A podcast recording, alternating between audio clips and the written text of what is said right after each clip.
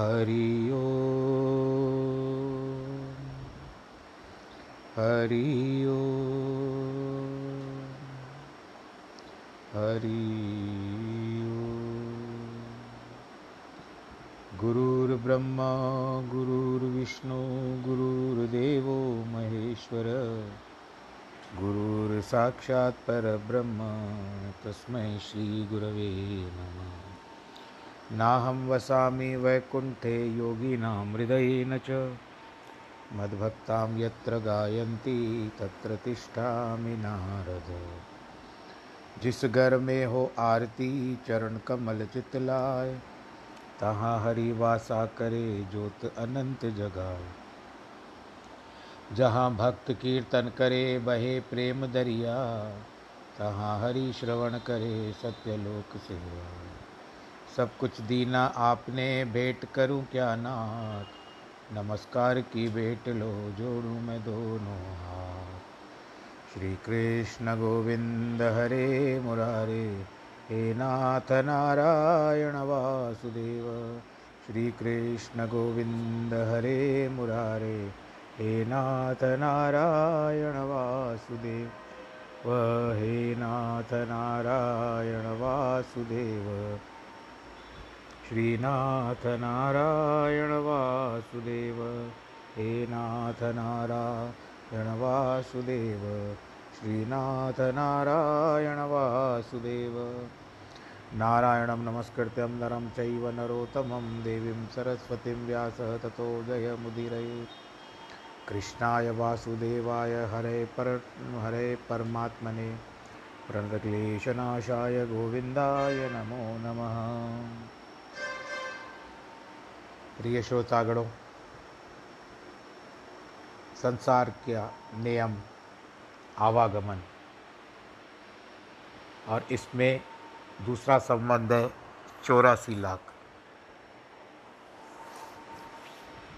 और चौरासी लाख होने के पश्चात अन्य योनियाँ छोड़ करके एक मनुष्य योनि निकाले तो उसके साथ तीन कर्म जुड़ते हैं।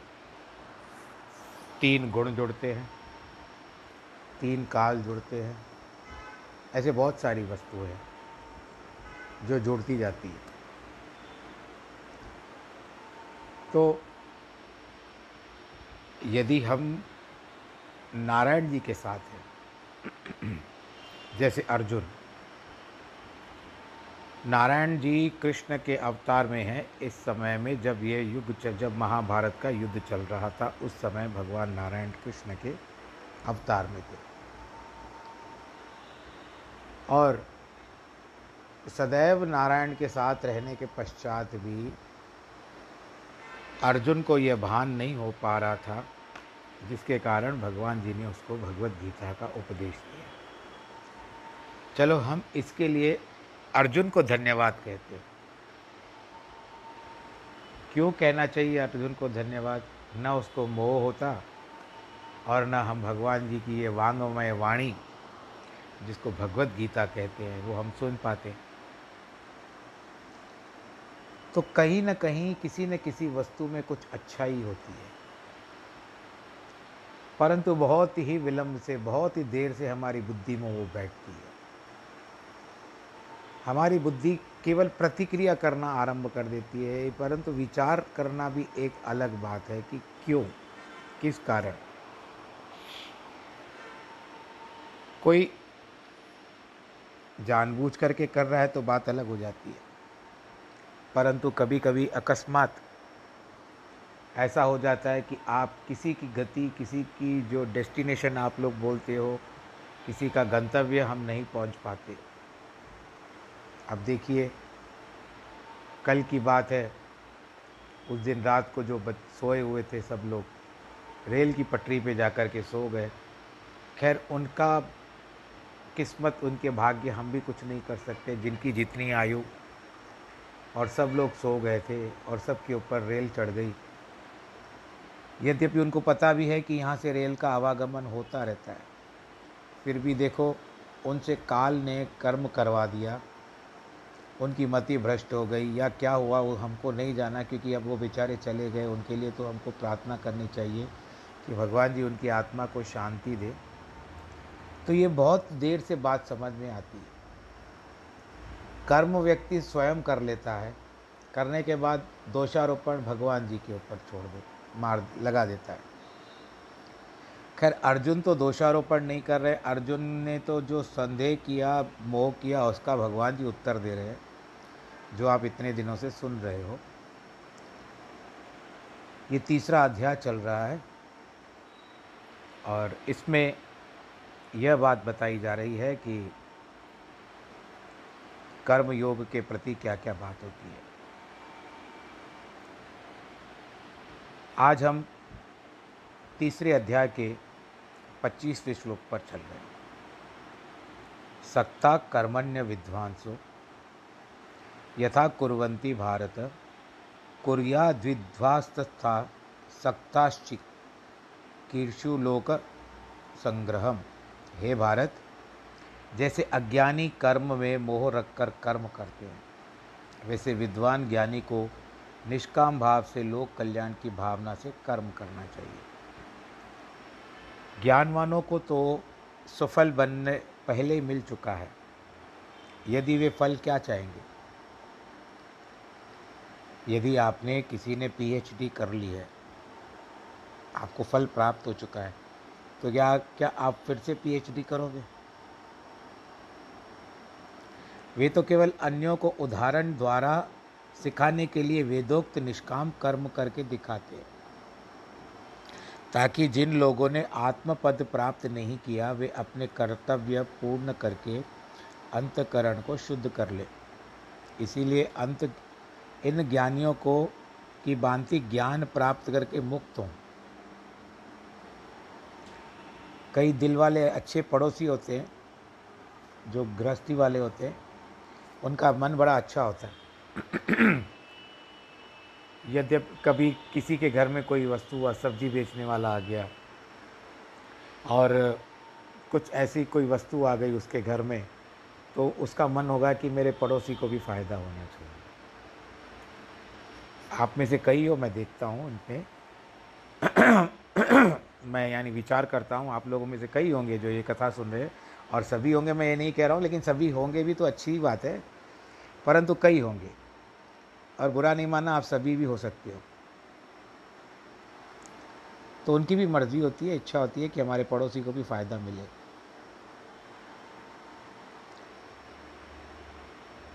क्योंकि प्यार से बांटना, प्यार से लेना, देना, ये आत्मिक सुख होता है। स्वर्ग और ब्रह्मलोक के लिए, उनके लिए तुच्छ है, जो अमृत पीकर पश्चात विषय भोगों की ओर दौड़े। तो कहना होगा कि उसने सच्चा अमृत नहीं पिया है। फारसी के एक कवि ने कहा, जिस आँख ने ईश्वर का सौंदर्य देखा है, यह संसारी सुंदरता की ओर देख करके वो क्या सुख पाएगा? वे विषयों के तुच्छ सुखों की ओर दौड़ते हैं। कुत्ता एक सूखी हड्डी को देखकर उसके पीछे भागता है। मुख में लेकर के उसका रस लेता है, जिससे कोई रस है ही नहीं। पर उसको बार बार खी उसका रस चूसने की इच्छा करता है। तो उसकी हड्डी मुख में लग जाती है और रक्त निकलना आरंभ होता है। और उसके पश्चात वो अपने रक्त का आनंद लेता हुआ उसको आनंद आता है। किंतु उस रस को हड्डी से आया हुआ समझता है, क्योंकि उसने कोई अन्य रस प्राप्ति नहीं किया है। हम मनुष्यों की भी यही दशा है, हमने सच्चा सुख देखा ही नहीं विषयों में से तुच्छ सुख प्राप्त होता है। वह भी सचमुच उस क्षण स्थिरता के कारण हमारी आत्मा का ही सुख है।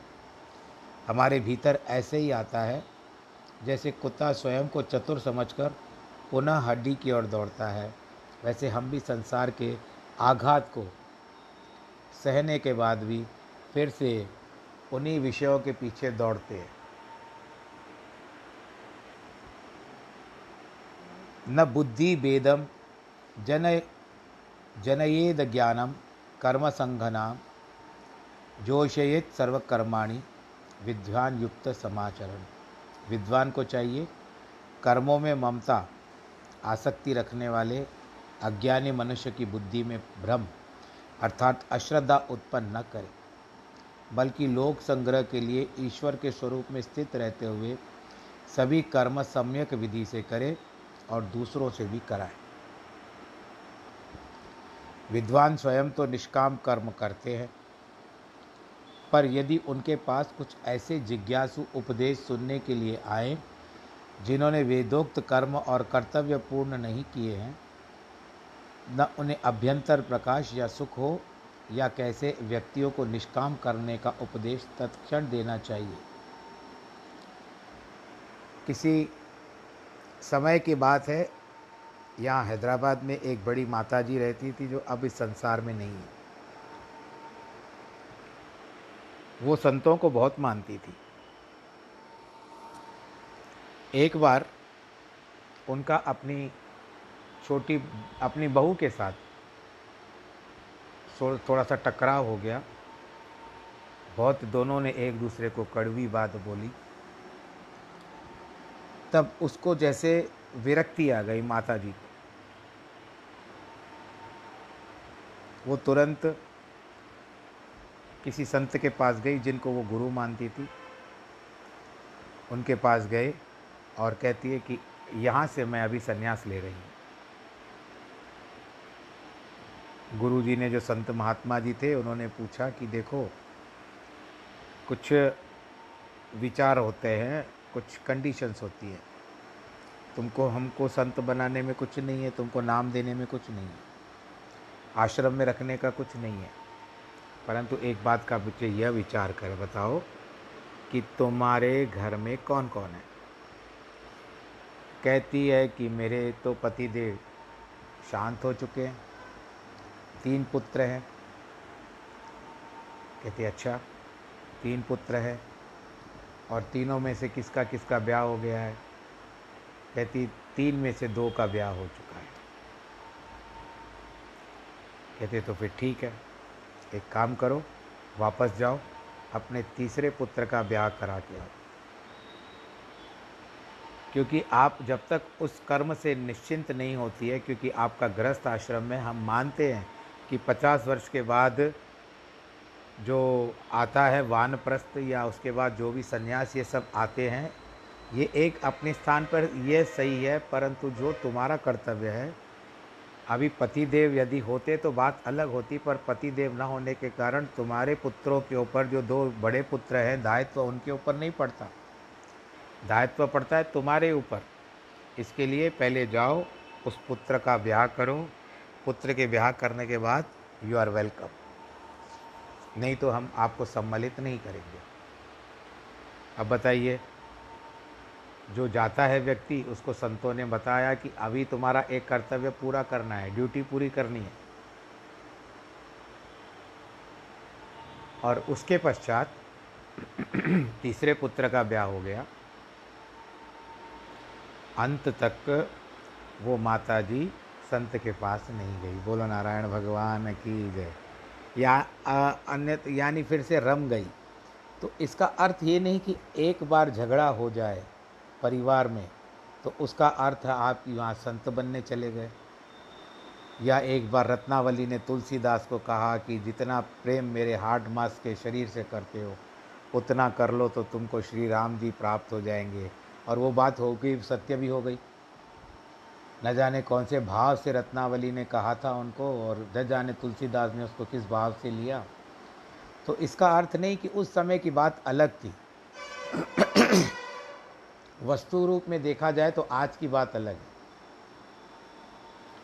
एक बार झगड़ा करने से संसार नहीं छोड़ा जाता। रूठा रूठी तो चलती रहती है भाई। हम तो कभी कभी भगवान से भी रूठ जाते हैं। परंतु वो किसी न किसी बहाने हमको मना देते हैं। जिज्ञासु एकदम तो निष्काम कर्म करने को मानेंगे ही नहीं। ऐसी दशा में ज्ञानियों को अपना निश्चय अपने पास रखा, रखना चाहिए और उन्हें जिज्ञासुओं को भी, जिन्हें देह अभिमान है, स्वनिश्चय अभी न बताएँ। ऐसे को शुभ कर्मों में प्रवृत्त करना चाहिए तथा कर्म फल बताकर उनमें से शुभ कर्मों के लिए रुचि उत्पन्न करनी चाहिए। पहले भाई तुम करोगे सही? तुम क्या क्या कर सकते हो? पहले उसकी रुचि तो जान लो कि वो किसमें रुचि रखता है। जब रुचि जानते हो कि उसका फलाने फलाने विषय में रुचि है, किसी का कथा वार्ता में है, किसी का भजन कीर्तन में है, मेरे पिताजी थे, गुणवान थे, चार भाई हैं, थे हम, दो गुज़र चुके हैं, आपको पता है कईयों को।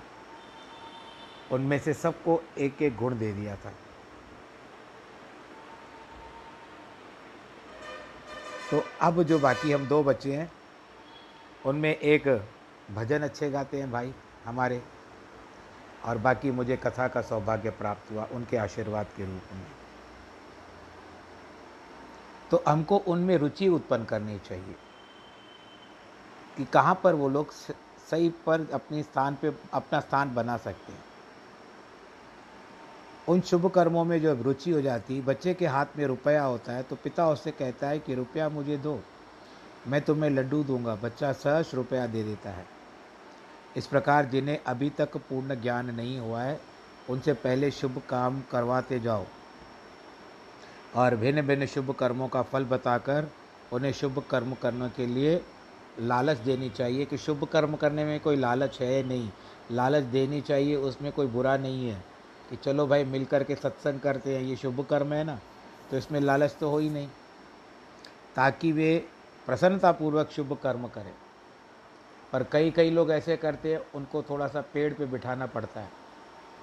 कि अरे, तुम जैसा कोई कर नहीं सकता, ये नहीं कर सकता तो वो उसमें प्रसन्न रहते हैं। परंतु वो भी नहीं करना चाहिए। जब जब तक आवश्यकता ना पड़े। वो जब तक अपनी प्रसन्नता से शुभ कर्म करने के लिए ना आए तब तक उनको, हमको बाध्य नहीं करना चाहिए। वे आरंभ में निष्काम वृत्ति को न समझ पाएँगे, न स्वीकार करेंगे।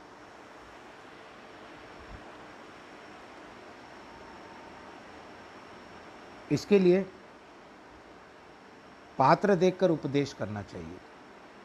जो एक शेर भार भी नहीं उठा सकता उस पर आप एक मन भर भार रख दोगे तो ये कहाँ की बुद्धिमता है? तीन चार कक्षाएँ पढ़ा हुआ बालक कैसे जाकर कॉलेज पढ़ सकेगा? जब उसमें यह पात्रता आ जाएगी, तब स्वयं वे अनायास कॉलेज शिक्षा ग्रहण कर सकेगा। वशिष्ठ मुनि ने कई बार श्री राम से कहा था कि इस प्रश्न का उत्तर कुछ समय के उपरांत दूँगा, पर वह जब समय आता था तो प्रश्न ही नहीं रहता था। अतः मंदमती जनों को शुभ कर्म के फल का लोभ देना ही श्रेयस्कर है, ताकि वे इस और अग्रसर हों। धीरे धीरे वे स्वयं समझ जाएँगे कि निष्काम कर्म कर्म करना ही सच्चा और लाभदायक होता है। एक महात्मा यात्रा करते करते एक नगर में पहुँचे। बाहर एक कुआँ था, जहाँ दो चार कुटिया बनी हुई थी, कुटिया, झुपड़ी वह आग जाकर एक कुटिया में रहे। कुएँ का मालिक सरल बुद्धि वाला व्यक्ति था। जल से और अन्न से उसने महात्मा का सत्कार किया। पर सत्संग में उसकी वृत्ति नहीं थी। परंतु साधु संग न वृथा जाए। पारस लोहे का स्पर्श कर ले तो उसको सोना बना दे। महात्मा होकर निज प्रभाव न जमाए तो क्या किया? जो महात्मा औरों को अल्प बुद्धि जानकर उनका तिरस्कार करता है, वो सच्चा महात्मा नहीं होता है। इस महात्मा ने भी कूप के मालिक से कहा, सीताराम, शब्द के नाम का जाप किया कर। महात्मा तो चला गया। उस व्यक्ति को दूसरे दिन सीताराम शब्द भूल गया और प्रयत्न करते करते करते करते समझ गया और आखिर सीताराम की जगह घसीटाराम करने लगा। वो उठते, बैठते, चलते, फिरते इस मंत्र का जाप करता था घसीटाराम घसीटाराम एक दिन वह दूसरा वही महात्मा वहाँ आया। वह नहीं जानता क्या था कि जिज्ञासु की बुद्धि के अनुसार उपदेश देना चाहिए। तत्काल उसने क्रोधपूर्वक का मूर्ख सीताराम का नाम जप। बस उसकी वृत्ति भंग हो गई, फिर न जुड़ी। दूसरा महात्मा भी चला गया। इतने में आकाशवाणी महात्मा रे सुन, तूने पाप किया है, उसने तो मुझे नया नाम दिया था। क्योंकि मैंने नैनों को घसीटा था, घिसा था। ऐसे बार बार इधर उधर करते हैं, नैन घिसते रहते हैं। जाकर उसे बताओ कि मैं ही गलत था। घसीटा राम, नाम ठीक है। महात्मा ने ऐसा ही किया कि तात्पर्य है कि पात्र की बुद्धि के अनुसार उपदेश देना चाहिए। आप लोगों ने भी नाम सुना होगा घसीटाराम संसार में। अब कितने लोगों ने घसीटाराम के बारे में सुना है और उसका क्या, उसकी क्या विशेषता थी? आप मुझे व्हाट्सएप पे मैसेज कर दीजिए। ज्ञानी स्वयं अपने विश्वासों पर दृढ़ रहे, तदनुसार आचरण करे, परंतु उपदेश देते समय पात्र की योग्यता देखकर ही तद, तदनुकूल शिक्षा देनी चाहिए। अन्यथा लाभ की बजाय हानि होती है। ऐसा बताया जाता है कि जब महाभारत के समय की बात है, उस समय द्रोणाचार्य और कृपाचार्य, इन दोनों के ऊपर इन दोनों को पढ़ाने का, पांडवों को और कौरवों को पढ़ाने का दायित्व था, जब वे बालक थे। तो उस समय युधिष्ठर पढ़ाई में थोड़े कमज़ोर थे। यानी वो स्मरण नहीं कर पाते थे, स्मृति नहीं रख पाते थे, याद नहीं रख पाते थे कि कल गुरुजी ने क्या बताया, उसका आधा करते थे और उसके पश्चात फिर एक दो दिन में फिर भूल जाते थे। तो दो चार बार दुर्यो द्रोणाचार्य ने बहुत क्रोध भी किया, एक दो बार उसको लताड़ा भी, यानी थोड़ा सा एक दो थप्पड़ भी जड़ दिया होगा, जहाँ तक मैंने सुना है। आखिर एक दिन द्रोणाचार्य ने कहा, पुत्र, मैं तुझे रोज़ इतना सिखाता हूँ, इतना समझाता हूँ, पर तू याद क्यों नहीं कर पाता? तेरी बुद्धि कुशाग्र क्यों नहीं तो कहते महात्मन, मेरी जो बुद्धि है, वो सीमित है। आप जितना बोलते हो, उतना याद होता है, पर आप अधिक कहते हो तो उस समय मुझे याद नहीं रहता है। आप पहले दौर में जितना बोल जाते हो, मुझे पूरा याद रहता है, परंतु उसके पश्चात आप जो बोलते हो, वो याद नहीं रहता है। तो मेरी बुद्धि उतनी सीमित है, उतना ही पचा सकती है जितना आप बोल सकते हो शुरू में। उसके बाद का मैं नहीं ले सकता।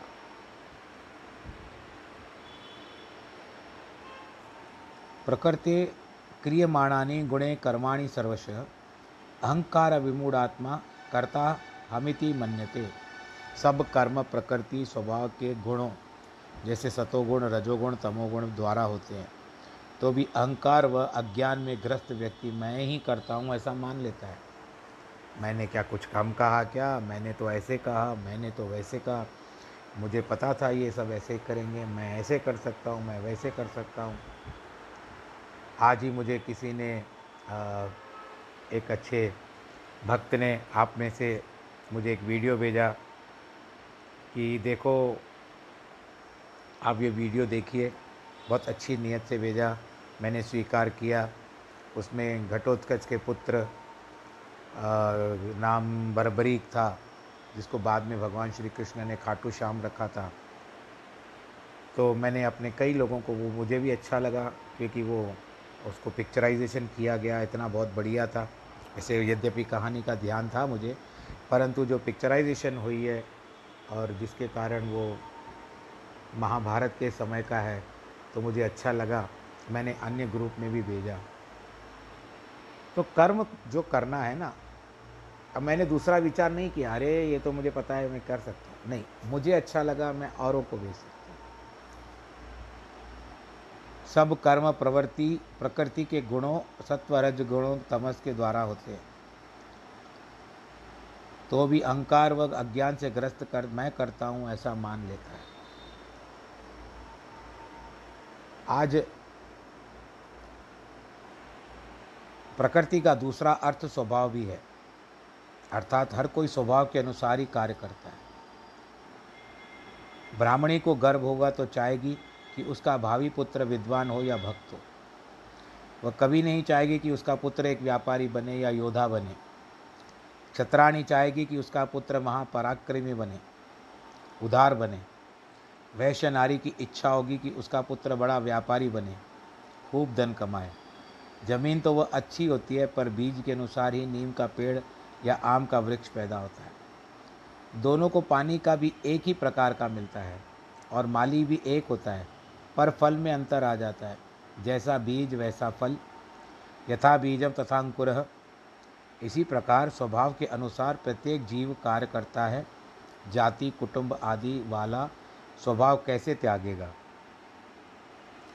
अब देखिए, महाभारत के समय में अगर हम बात करते हैं तो दुर्योधन कौन था? उत्पन्न होने के बाद वो ऐसा क्यों हो गया? कि युद्ध तक तैयार करने को तैयार हो गया। क्योंकि वो दुर्योधन तो वो जो था, वो धृतराष्ट्र की महत्वाकांक्षा थी। आप इसको उच्च आकांक्षा भी कह सकते हो। क्योंकि उसको बचपन से लेकर के ऐसा था कि मैं अंधा हूँ, मुझे सुख नहीं है, भाई का राज कर रहा हूँ। और आप बच्चे को जिस तरह से सिखाओगे, आप जिस तरह प्रकार से बचपन में संस्कार डालोगे बच्चे में तो वो बच्चा वैसे ही बड़ा होगा। दुर्योधन को बचपन से ऐसा ही सिखाया जाता था कि ये सब हमारा था वास्तव में। धृतराष्ट्र उसके मन में ये बात गहरे डालता, मैं अंधा हूँ। ये सब हमारा ही था। मुझे राज मिलना था, परंतु पांडव पांडु राज को दादी माँ ने बिठा दिया, जो सत्यवती थी उन्होंने बिठा दिया था, जिसके कारण हम वंचित रह गए कि राज मैं अभी प्रतिनिधि के रूप में चला रहा हूँ। तो दुर्योधन को इस तरह से उन्होंने बड़ा किया तो वो अंत तक इतना हो गया, आगे कि बाप पिता की भी बात नहीं मानता है। सर्पणी के बच्चे को कुछ भी खिलाइए, पिलाइए, परंतु उसका विष उगलने का स्वभाव नहीं जाएगा। बच्चे को स्तन पारना, पान करना कोई सिखाता नहीं है। वानर से सदजात शावक बच्चे को मांस का टुकड़ा दीजिए, वो नहीं खाता परंतु मनुष्य अपने स्वभाव को कुसंगति से विकृत कर देता है। चौरासी लाख योनियों में मनुष्य के सिवाय बाकी सब प्राणी प्रकृति के अधीन है। पर मनुष्य को ही प्रकृति का स्वामी बनाया गया है, जिससे कि प्रभु की ही उन्मुख हो। परंतु हमने अपने स्वभाव को बिगाड़कर विषयों में प्रवृत्त कर लिया है। हम अहंकार के अश्व पर, अश्व का कहते हैं घोड़े को, उस पर बैठकर ऊर्ध्वगामी होने के बजाय अधोगामी हो जाते ऊर्ध्वगामी यानी ऊपर की ओर जाना ऊपर की ओर मंजिल को पकड़ना वो नहीं हो सकता है, ऊंचाइयों को छूना नहीं हो सकता है, हम धरती में चलते जाते हैं। अधोगामी। कर्म दो प्रकार के होते हैं। एक साधारण कर्म होता है और एक असाधारण कर्म होता है। असाधारण कर्म प्रत्येक जाति, वर्ण, आश्रम आदि के भिन्न भिन्न होते हैं। पर साधारण कर्म, जपना, नाम जपना, परोपकार करना, नित्य नियम करना, ईश्वर भक्ति करना, सत्संग आदि करना। प्रत्येक व्यक्ति की वेद विधि पूर्वक बिना किसी भेदभाव के करने का अधिकारी है। कोई सिपाही अपनी निर्धारित नियुक्ति करे, ड्यूटी करे और फिर कहे उसने यह किया, वह किया, कोई बड़ा काम किया तो वह ऐसा होता है कि वो अपना अहंकार दर्शा रहा है। निर्धारित ड्यूटी से कुछ अधिक भी करे तो उसे अहंकार नहीं करना चाहिए, उसको कर्तव्य पालन करना चाहिए। चाकर लगे चाकरी नाले गारबवाद गिला करे गनेरियाँ कसम न पाए साध दासों का दास होकर भी कोई अहंकार या बकवाद करे तो आश्चर्य है। स्वामी के समक्ष जो ऐसा चलेगा वह कितना ही चतुर क्यों न हो। एक बार कोई सेठ जी वे, वे पढ़ कोई सेठ जी ने यात्रा करने वाले थे। उनकी रात की ट्रेन थी। तो उस समय में सुबह को उनका जो बार का वॉचमैन था, वो आया, कह, सेठ जी, आप मेरी एक बात मानेंगे? कहते, कहो। कहते, आप आज यात्रा ना करो। कहते, क्यों? कहते, कल रात को मैंने एक सपना देखा है। बाहर का जो वॉचमैन है, वो कह रहा है कि रात को मैंने एक सपना देखा था आप जिस गाड़ी में जा रहे हो यात्रा कर रहे हो वो उस गाड़ी का एक्सीडेंट हो गया और अच्छा नहीं लगा मुझे। मैं जाग गया। मन में रात से हड़क हड़कम था मैंने सोच विचार किया कि मैं आपसे बता दूँ आप आज यात्रा को स्थगित कर दीजिए मत जाइए। नौकर का भाव सही है वॉचमैन का भाव सही है अपने मा, मालिक के प्रति आस्था विश्वास निष्ठा है। सेठ जी को भी न जाने क्या सूझी, उन्होंने यात्रा स्थगित कर दी। नहीं गए।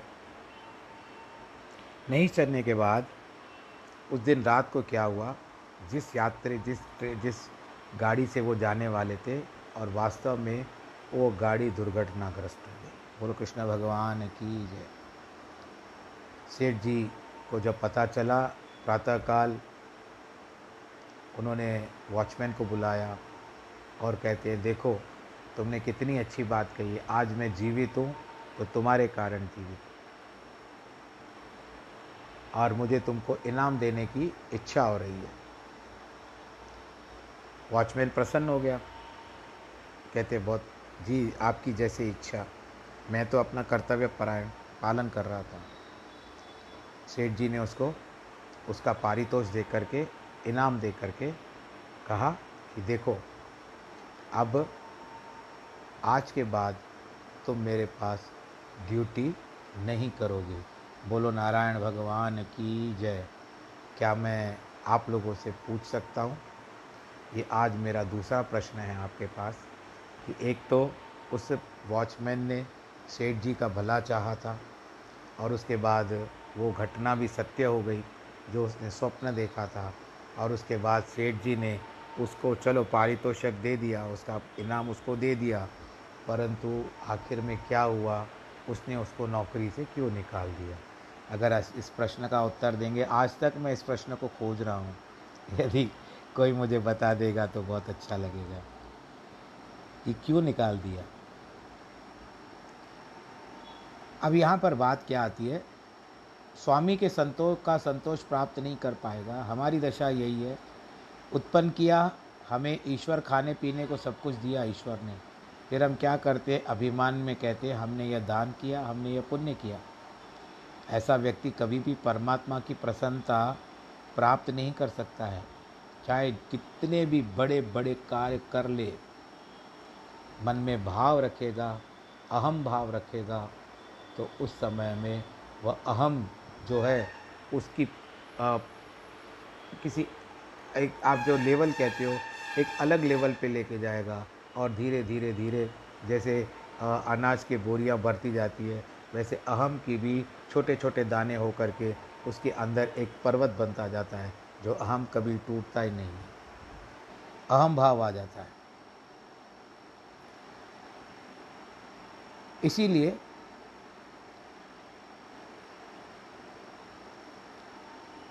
संपूर्ण सृष्टि के ईश्वर के नियम अनुसार नीति चलती रहती है। पवन, जो आप जानते हो जिसको, हवा भी कहते हैं, वायु भी कहते हैं, और पवन के पुत्र है हनुमान। वायुपुत्र भी हनुमान कहते हैं। वो भी उनकी आज्ञा से चलते हैं। सूर्य, चंद्र, तारे ग्रह, नवग्रह जिसको कहते हैं, देवता, नदी, समुद्र आदि सब भी तो उनके आदेश से चल रहे हैं। अग्नि देवता भी उस, उसी पराग, परमात्मा की आज्ञा से उष्णता देते हैं। उष्णता का अर्थ होता है गर्मी। वर्षा होती है, पवन भी उन्हीं के आदेश से चलता है। यम भी उनकी इच्छानुसार काम करता है और काल भी उनके, उनकी इच्छा पर ही चलता है। फिर हम कौन सी चीज़ है कि उसके आदेश के बिना कोई काम कर सके? उनकी आज्ञा के बाहर कोई काम नहीं हो सकता। केन उपदेश में एक शिक्षाप्रद कथा आई है कि एक बार देवों और दैत्यों के महाभारी युद्ध हुआ, सात्विक युग था। विजय देवता विजयी हुए, उनमें अति अभिमान जागा। इंद्र ने कहा, मैंने वज्र प्रहार से इन्हें नष्ट किया अग्नि ने कहा, मैंने ऐसा बाण चलाया कि सब जलकर भस्मोभूत हो गए इसी भांति वायु देवता, अन्य देवताओं का अभिमान प्रकट किया।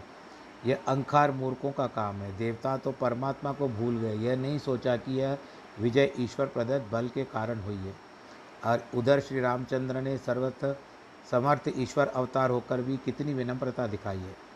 जब रावण को मारकर श्री राम जी अयोध्या में आए, गुरु वशिष्ठ की चरण वंदना की। साथियों ने कहा, मैंने जो रावण को जीता है तो गुरुदेव की कृपा से जीता है। गुरुदेव ने कहा, इस युद्ध की नौका को पार लगाने वाले ये दोनों हनुमान और सुग्रीव हैं। इनकी मित्रता की कृपा थी, जिसके कारण मैं युद्ध जीत पाया। अर्थ ये है कि श्री राम दोनों ही तरफ़ अहंकार प्रदर्शन नहीं करते। अब जिन्होंने आज मुझे वीडियो भेजा उसका मैं बात थोड़ा आगे आ चुका हूँ, उसको पीछे रह गई बात। तो उस वीडियो में यह क्या बताया गया है कि मैं अब इसमें भी भेजता हूँ, आप लोग देख लीजिएगा उस वीडियो को। प्रयत्न करता हूँ भेजने का कि पांडवों ने जब युद्ध किया, वो जीते भी थे। पर ये महाभारत जो चौरानवे एपिसोड है, जिसके मैं इन बातों का बहुत ध्यान रखता हूँ, चौरानवे एपिसोड है, उसके बाद की शूटिंग है वो, महाभारत सीरियल की। तो उस समय में महाभारत का युद्ध अभी ये दिखा रहे हैं कि महाभारत का युद्ध चल रहा है। और इनको जिस तरह से वो बर्बरिक मारा गया, कृष्ण भगवान ने सर के इच्छा की तो उन्होंने दे दिया तो सब कुपित हो गए भगवान श्री कृष्ण के ऊपर। और भगवान जी को दोषारोपण करने लगे। तब बात क्या आती है कि सर को जीवित करवा दिया भगवान जी ने। जीवित करवाने के पश्चात उसको एक पहाड़ी के ऊपर बिठा दिया बरबरी। जब पहाड़ी के ऊपर बैठ गया बरबरी तो उस समय में महाभारत का युद्ध हुआ और आप, आपको पता है कि सब लोग पांडव पाँच पांडव जीत गए परंतु उनको अहम भाव आ गया था। कि देखो मैंने मारा दुर्योधन को भीम कहते हैं अर्जुन कहते हैं मैंने इनको मारा मैंने उनको मारा। तो अभिमान हो गया कृष्ण लेकर के उनको बर्बरी के पास लेकर आए। और कहते हैं कि, आप बताओ, आपने युद्ध में क्या देखा? तो इन सब की बातों को सुन करके कहता है कि, आप लोग व्यर्थ ही अपना बल प्रदर्शित कर रहे हो, अहंकार कर रहे हो, घमंड कर रहे हो। मैंने तो केवल एक ही वस्तु देखी, वो थी श्री कृष्ण, जो युद्ध में एक ये थे और दूसरा इनका सुदर्शन चक्र। बाकी मुझे मुझे और कुछ नहीं दिखाई दिया। जैसे ये कह रहा है, मैंने ये किया, वो किया।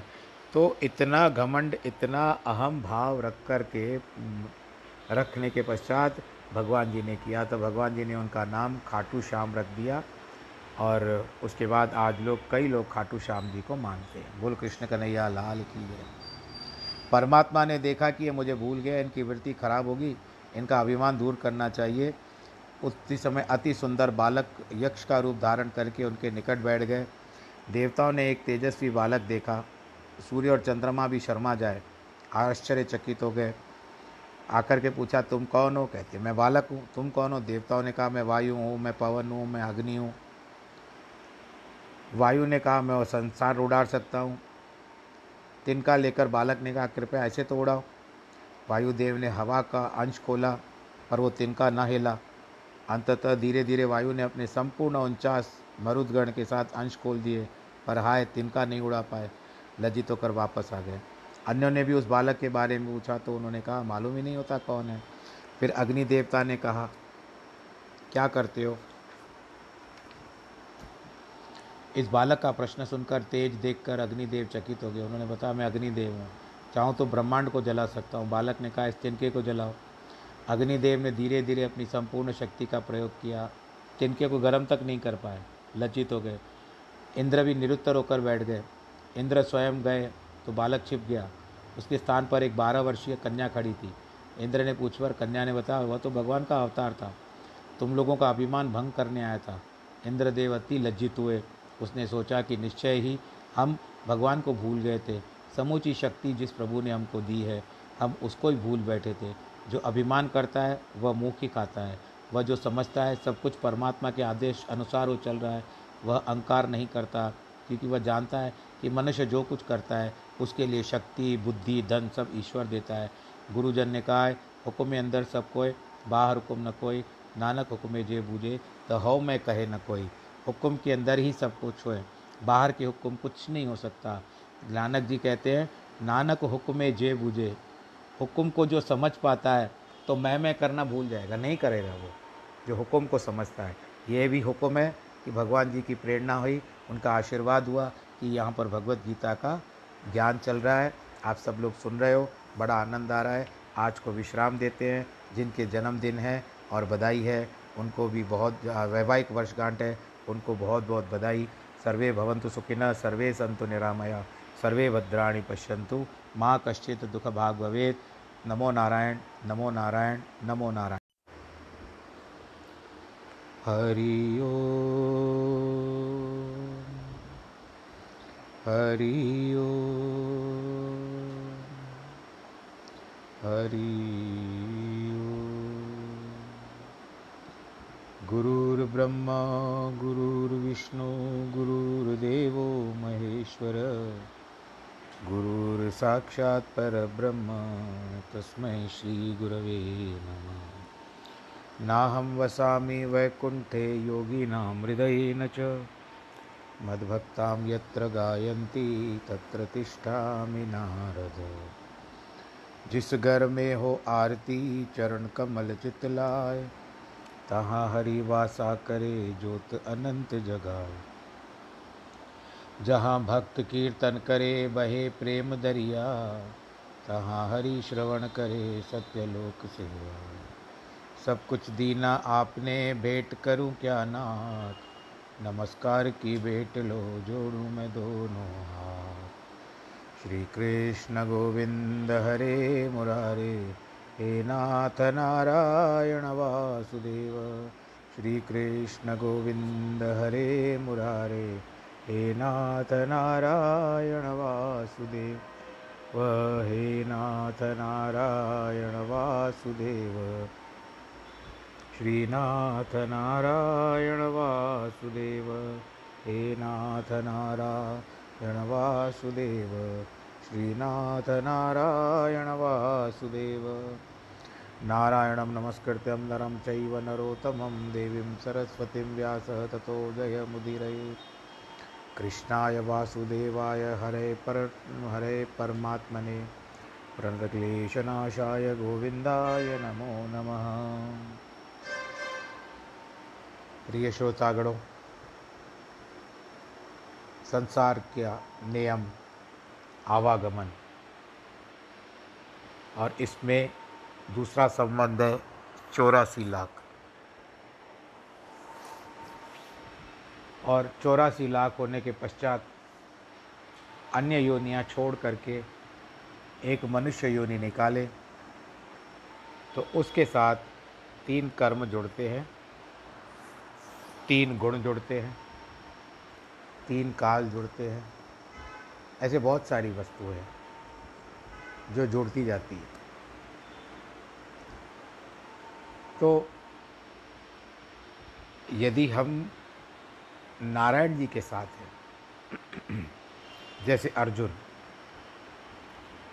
नारायण जी कृष्ण के अवतार में हैं। इस समय में जब ये युग जब महाभारत का युद्ध चल रहा था, उस समय भगवान नारायण कृष्ण के अवतार में थे।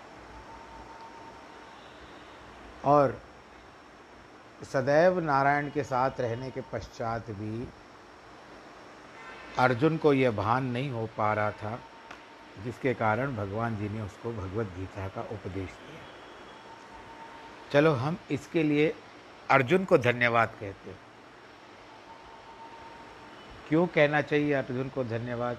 न उसको मोह होता और न हम भगवान जी की ये वांगमय वाणी, जिसको भगवत गीता कहते हैं, वो हम सुन पाते हैं। तो कहीं ना कहीं किसी न किसी वस्तु में कुछ अच्छाई होती है। परंतु बहुत ही विलंब से, बहुत ही देर से हमारी बुद्धि में वो बैठती है। हमारी बुद्धि केवल प्रतिक्रिया करना आरंभ कर देती है, परंतु विचार करना भी एक अलग बात है कि क्यों, किस कारण। कोई जानबूझ करके कर रहा है तो बात अलग हो जाती है, परंतु कभी कभी अकस्मात ऐसा हो जाता है कि आप किसी की गति, किसी की जो डेस्टिनेशन आप लोग बोलते हो, किसी का गंतव्य हम नहीं पहुँच पाते। अब देखिए, कल की बात है, उस दिन रात को जो बच, सोए हुए थे सब लोग, रेल की पटरी पे जाकर के सो गए। खैर, उनका किस्मत, उनके भाग्य हम भी कुछ नहीं कर सकते, जिनकी जितनी आयु। और सब लोग सो गए थे और सबके ऊपर रेल चढ़ गई। यद्यपि उनको पता भी है कि यहाँ से रेल का आवागमन होता रहता है, फिर भी देखो, उनसे काल ने कर्म करवा दिया। उनकी मति भ्रष्ट हो गई, या क्या हुआ वो हमको नहीं जाना, क्योंकि अब वो बेचारे चले गए, उनके लिए तो हमको प्रार्थना करनी चाहिए कि भगवान जी उनकी आत्मा को शांति दे। तो ये बहुत देर से बात समझ में आती है। कर्म व्यक्ति स्वयं कर लेता है, करने के बाद दोषारोपण भगवान जी के ऊपर छोड़ दे मार लगा देता है। खैर, अर्जुन तो दोषारोपण नहीं कर रहे। अर्जुन ने तो जो संदेह किया, मोह किया, उसका भगवान जी उत्तर दे रहे हैं, जो आप इतने दिनों से सुन रहे हो। ये तीसरा अध्याय चल रहा है और इसमें यह बात बताई जा रही है कि कर्म योग के प्रति क्या क्या बात होती है। आज हम तीसरे अध्याय के पच्चीसवें श्लोक पर चल रहे हैं। सत्ता कर्मण्य विद्वांसो, यथा कुर्वन्ति भारत, कुरिया द्विध्वास्तथा सक्ताश्चिक कीर्षु लोक संग्रहम। हे भारत, जैसे अज्ञानी कर्म में मोह रखकर कर्म करते हैं, वैसे विद्वान ज्ञानी को निष्काम भाव से लोक कल्याण की भावना से कर्म करना चाहिए। ज्ञानवानों को तो सफल बनने पहले ही मिल चुका है। यदि वे फल क्या चाहेंगे? यदि आपने किसी ने पीएचडी कर ली है, आपको फल प्राप्त हो चुका है तो क्या क्या आप फिर से पीएचडी करोगे? वे तो केवल अन्यों को उदाहरण द्वारा सिखाने के लिए वेदोक्त निष्काम कर्म करके दिखाते। हैं ताकि जिन लोगों ने आत्मपद प्राप्त नहीं किया, वे अपने कर्तव्य पूर्ण करके अंतकरण को शुद्ध कर ले। इसीलिए अंत, इन ज्ञानियों को की भांति ज्ञान प्राप्त करके मुक्त हों। कई दिल वाले अच्छे पड़ोसी होते हैं, जो गृहस्थी वाले होते हैं, उनका मन बड़ा अच्छा होता है। यद्यप कभी किसी के घर में कोई वस्तु व सब्ज़ी बेचने वाला आ गया और कुछ ऐसी कोई वस्तु आ गई उसके घर में तो उसका मन होगा कि मेरे पड़ोसी को भी फ़ायदा होना चाहिए। आप में से कई हो, मैं देखता हूँ उन पर मैं यानी विचार करता हूँ, आप लोगों में से कई होंगे जो ये कथा सुन रहे हैं, और सभी होंगे, मैं ये नहीं कह रहा हूँ, लेकिन सभी होंगे भी तो अच्छी बात है, परंतु कई होंगे। और बुरा नहीं माना आप सभी भी हो सकते हो। तो उनकी भी मर्ज़ी होती है, इच्छा होती है कि हमारे पड़ोसी को भी फ़ायदा मिले।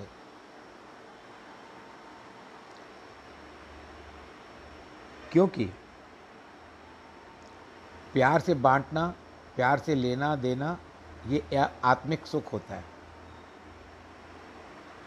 स्वर्ग और ब्रह्मलोक के लिए, उनके लिए तुच्छ है, जो अमृत पीकर पश्चात विषय भोगों की ओर दौड़े। तो कहना होगा कि उसने सच्चा अमृत नहीं पिया है। फारसी के एक कवि ने कहा, जिस आँख ने ईश्वर का सौंदर्य देखा है, यह संसारी सुंदरता की ओर देख करके वो क्या सुख पाएगा? वे विषयों के तुच्छ सुखों की ओर दौड़ते हैं। कुत्ता एक सूखी हड्डी को देखकर उसके पीछे भागता है। मुख में लेकर के उसका रस लेता है, जिससे कोई रस है ही नहीं। पर उसको बार बार खी उसका रस चूसने की इच्छा करता है तो उसकी हड्डी मुख में लग जाती है और रक्त निकलना आरंभ होता है। और उसके पश्चात वो अपने रक्त का आनंद लेता हुआ उसको आनंद आता है। किंतु उस रस को हड्डी से आया हुआ समझता है, क्योंकि उसने कोई अन्य रस प्राप्ति नहीं किया है। हम मनुष्यों की भी यही दशा है हमने सच्चा सुख देखा ही नहीं। विषयों में से तुच्छ सुख प्राप्त होता है। वह भी सचमुच उस क्षण स्थिरता के कारण हमारी आत्मा का ही सुख है। हमारे भीतर ऐसे ही आता है, जैसे कुत्ता स्वयं को चतुर समझकर पुनः हड्डी की ओर दौड़ता है। वैसे हम भी संसार के आघात को सहने के बाद भी फिर से उन्हीं विषयों के पीछे दौड़ते हैं। न बुद्धि भेदम, जन, जनयेद ज्ञानम, कर्म संघना जोशयित सर्वकर्माणी, विद्वान युक्त समाचरण। विद्वान को चाहिए कर्मों में ममता, आसक्ति रखने वाले, अज्ञानी मनुष्य की बुद्धि में भ्रम, अर्थात अश्रद्धा उत्पन्न न करे। बल्कि लोक संग्रह के लिए ईश्वर के स्वरूप में स्थित रहते हुए सभी कर्म सम्यक विधि से करे और दूसरों से भी कराए।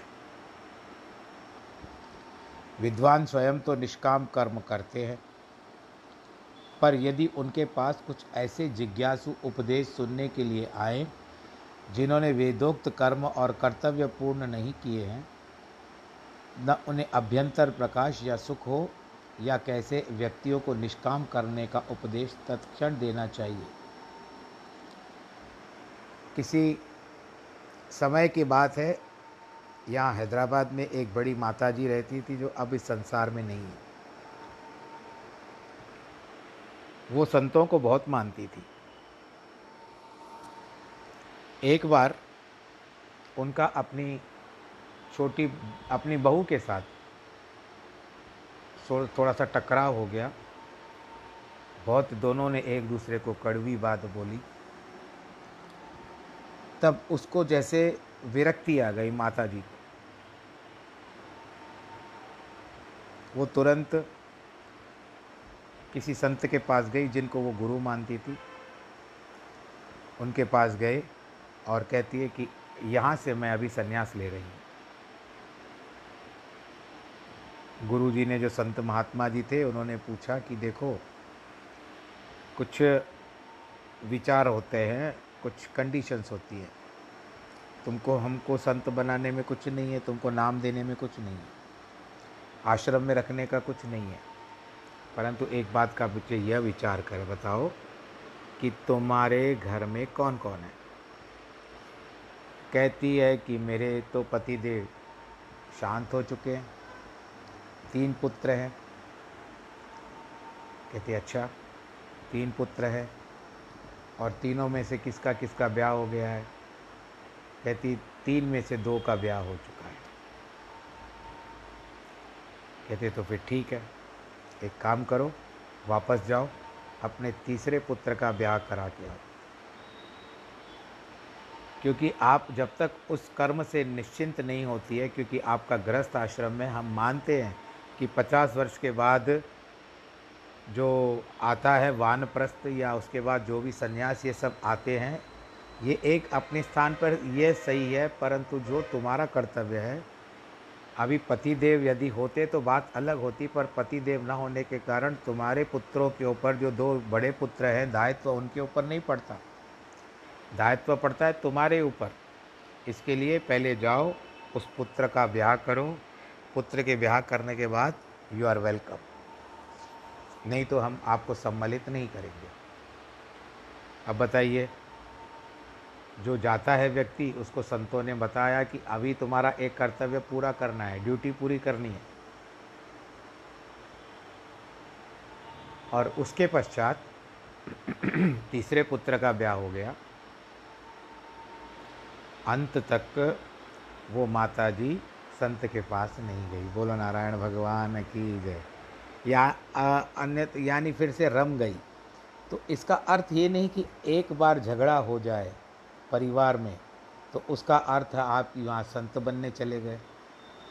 या एक बार रत्नावली ने तुलसीदास को कहा कि जितना प्रेम मेरे हार्ट मास के शरीर से करते हो, उतना कर लो तो तुमको श्री राम जी प्राप्त हो जाएँगे। और वो बात हो गई, सत्य भी हो गई।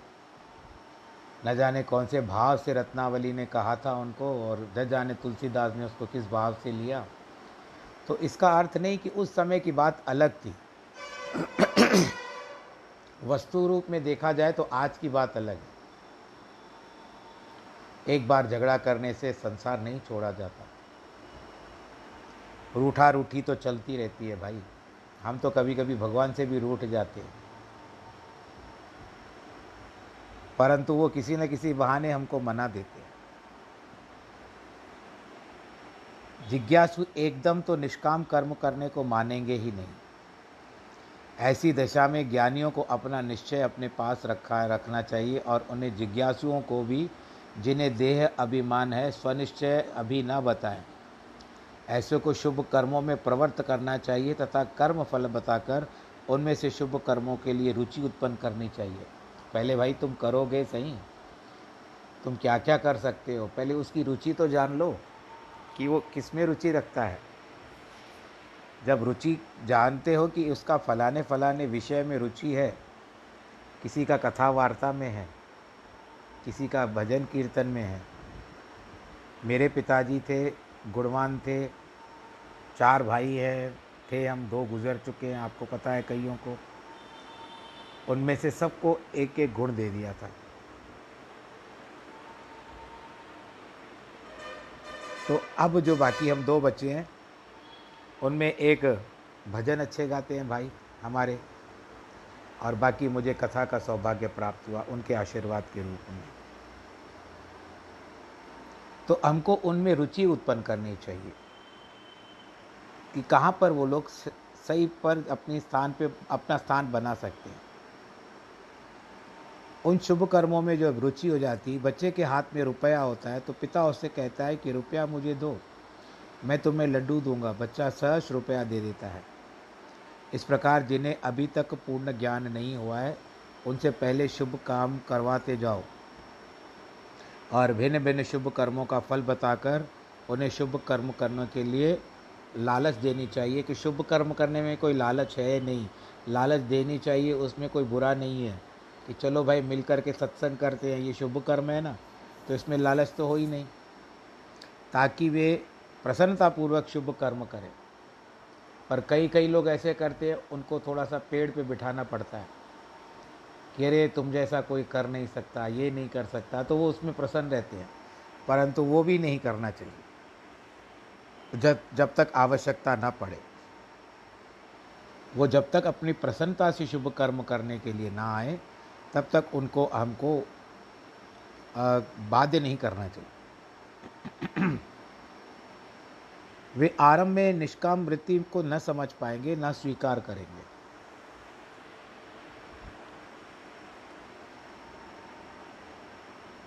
इसके लिए पात्र देखकर उपदेश करना चाहिए।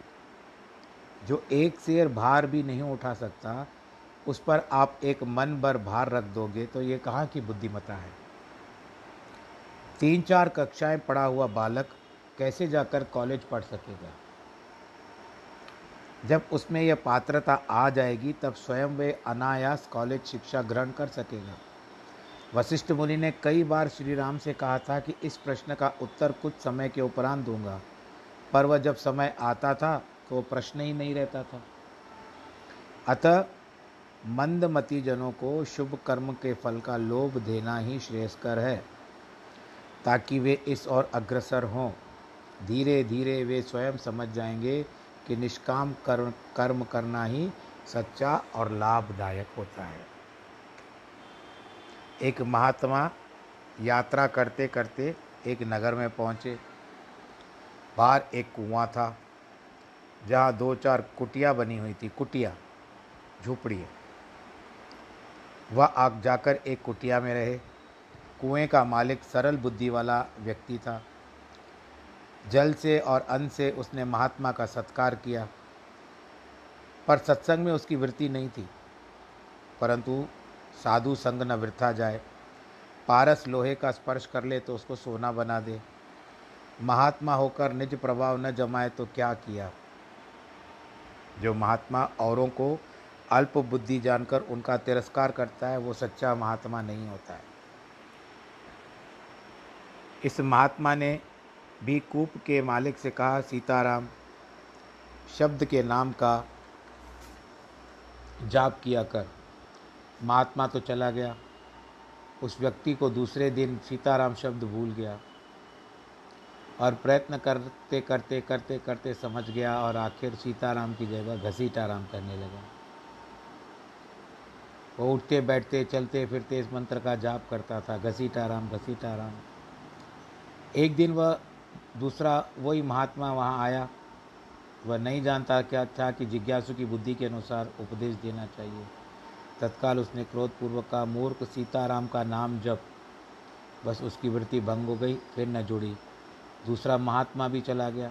इतने में आकाशवाणी, महात्मा रे, सुन। तूने पाप किया है। उसने तो मुझे नया नाम दिया था। क्योंकि मैंने नैनों को घसीटा था, घिसा था। ऐसे बार बार इधर उधर करते हैं, नैन घिसते रहते हैं। जाकर उसे बताओ कि मैं ही गलत था। घसीटा राम, नाम ठीक है। महात्मा ने ऐसा ही किया कि तात्पर्य है कि पात्र की बुद्धि के अनुसार उपदेश देना चाहिए। आप लोगों ने भी नाम सुना होगा, घसीटा राम, संसार में। अब कितने लोगों ने घसीटा आराम के बारे में सुना है और उसका क्या, उसकी क्या विशेषता थी? आप मुझे व्हाट्सएप पे मैसेज कर दीजिए। ज्ञानी स्वयं अपने विश्वासों पर दृढ़ रहे, तदनुसार आचरण करे, परंतु उपदेश देते समय पात्र की योग्यता देखकर ही तद, तदनुकूल शिक्षा देनी चाहिए। अन्यथा लाभ की बजाय हानि होती है। ऐसा बताया जाता है कि जब महाभारत के समय की बात है, उस समय द्रोणाचार्य और कृपाचार्य, इन दोनों के ऊपर इन दोनों को पढ़ाने का, पांडवों को और कौरवों को पढ़ाने का दायित्व था, जब वे बालक थे। तो उस समय युधिष्ठर पढ़ाई में थोड़े कमज़ोर थे। यानी वो स्मरण नहीं कर पाते थे, स्मृति नहीं रख पाते थे, याद नहीं रख पाते थे कि कल गुरुजी ने क्या बताया, उसका आधा करते थे और उसके पश्चात फिर एक दो दिन में फिर भूल जाते थे। तो दो चार बार दुर्योध द्रोणाचार्य ने बहुत क्रोध भी किया एक दो बार। उसको लताड़ा भी, यानी थोड़ा सा एक दो थप्पड़ भी जड़ दिया होगा, जहाँ तक मैंने सुना है। आखिर एक दिन द्रोणाचार्य ने कहा, पुत्र, मैं तुझे रोज़ इतना सिखाता हूँ, इतना समझाता हूँ, पर तू याद क्यों नहीं कर पाता? तेरी बुद्धि कुशाग्र क्यों नहीं तो कहते महात्मन, मेरी जो बुद्धि है, वो सीमित है। आप जितना बोलते हो, उतना याद होता है, पर आप अधिक कहते हो तो उस समय मुझे याद नहीं रहता है। आप पहले दौर में जितना बोल जाते हो, मुझे पूरा याद रहता है, परंतु उसके पश्चात आप जो बोलते हो, वो याद नहीं रहता है। तो मेरी बुद्धि उतनी सीमित है, उतना ही पचा सकती है जितना आप बोल सकते हो शुरू में। उसके बाद का मैं नहीं ले सकता।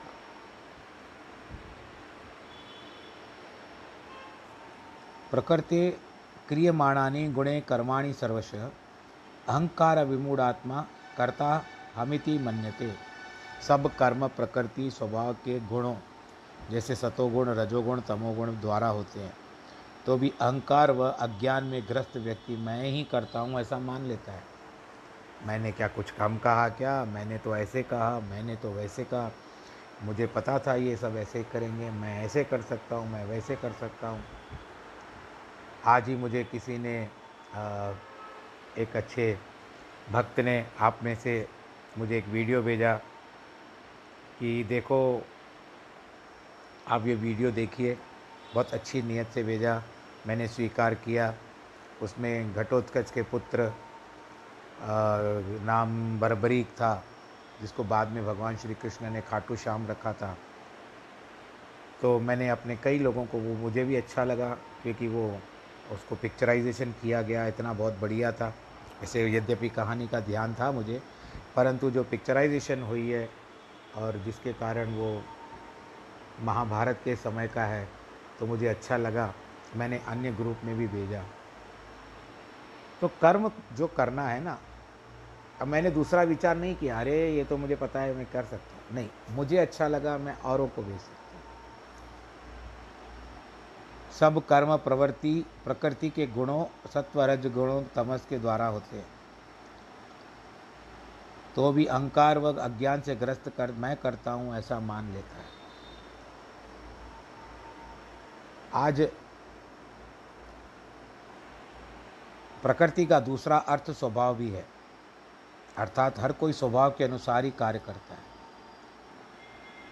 ब्राह्मणी को गर्भ होगा तो चाहेगी कि उसका भावी पुत्र विद्वान हो या भक्त हो। वह कभी नहीं चाहेगी कि उसका पुत्र एक व्यापारी बने या योद्धा बने। छत्राणी चाहेगी कि उसका पुत्र महापराक्रमी बने उदार बने। वैश्य नारी की इच्छा होगी कि उसका पुत्र बड़ा व्यापारी बने, खूब धन कमाए। ज़मीन तो वह अच्छी होती है, पर बीज के अनुसार ही नीम का पेड़ या आम का वृक्ष पैदा होता है। दोनों को पानी का भी एक ही प्रकार का मिलता है और माली भी एक होता है। पर फल में अंतर आ जाता है। जैसा बीज, वैसा फल। यथा बीजम तथा अंकुर। इसी प्रकार स्वभाव के अनुसार प्रत्येक जीव कार्य करता है। जाति, कुटुंब आदि वाला स्वभाव कैसे त्यागेगा? अब देखिए, महाभारत के समय में अगर हम बात करते हैं तो दुर्योधन कौन था? उत्पन्न होने के बाद वो ऐसा क्यों हो गया? कि युद्ध तक तैयार करने को तैयार हो गया। क्योंकि वो दुर्योधन तो वो जो था, वो धृतराष्ट्र की महत्वाकांक्षा थी। आप इसको ऊंच आकांक्षा भी कह सकते हो। क्योंकि उसको बचपन से लेकर के ऐसा था कि मैं अंधा हूँ, मुझे सुख नहीं है, भाई का राज कर रहा हूँ। और आप बच्चे को जिस तरह से सिखाओगे, आप जिस तरह प्रकार से बचपन में संस्कार डालोगे बच्चे में तो बच्चा वैसे ही बड़ा होगा। दुर्योधन को बचपन से ऐसा ही सिखाया जाता था कि ये सब हमारा था वास्तव में। धृतराष्ट्र उसके मन में ये बात गहरे डालता, मैं अंधा हूँ। ये सब हमारा ही था।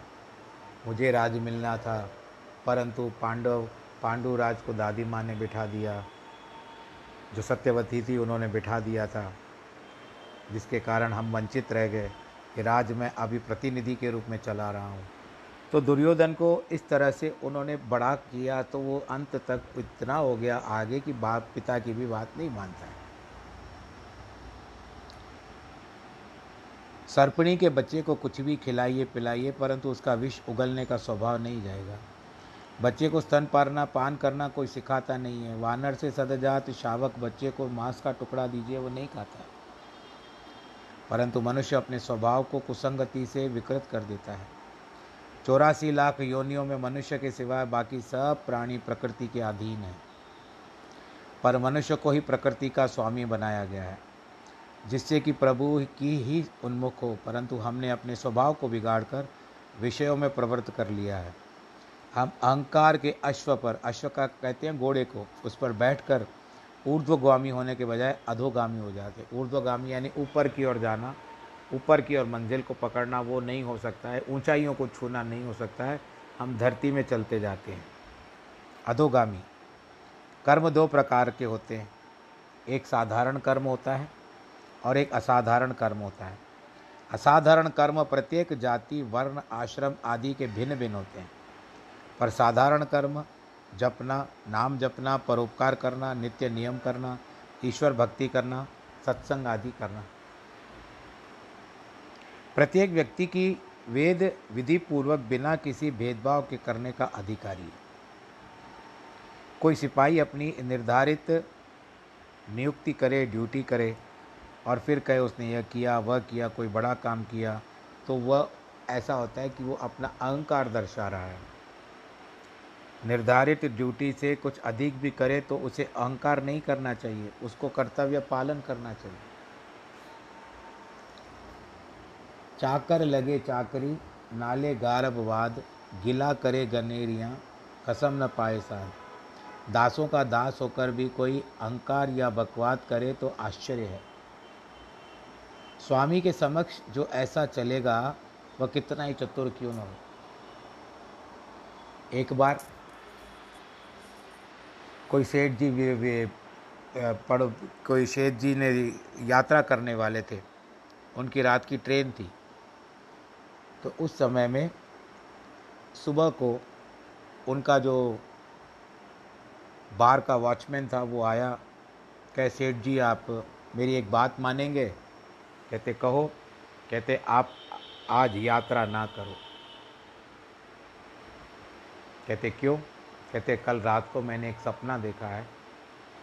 बाहर का जो वॉचमैन है, वो कह रहा है कि रात को मैंने एक सपना देखा था आप जिस गाड़ी में जा रहे हो, यात्रा कर रहे हो, वो उस गाड़ी का एक्सीडेंट हो गया और अच्छा नहीं लगा मुझे।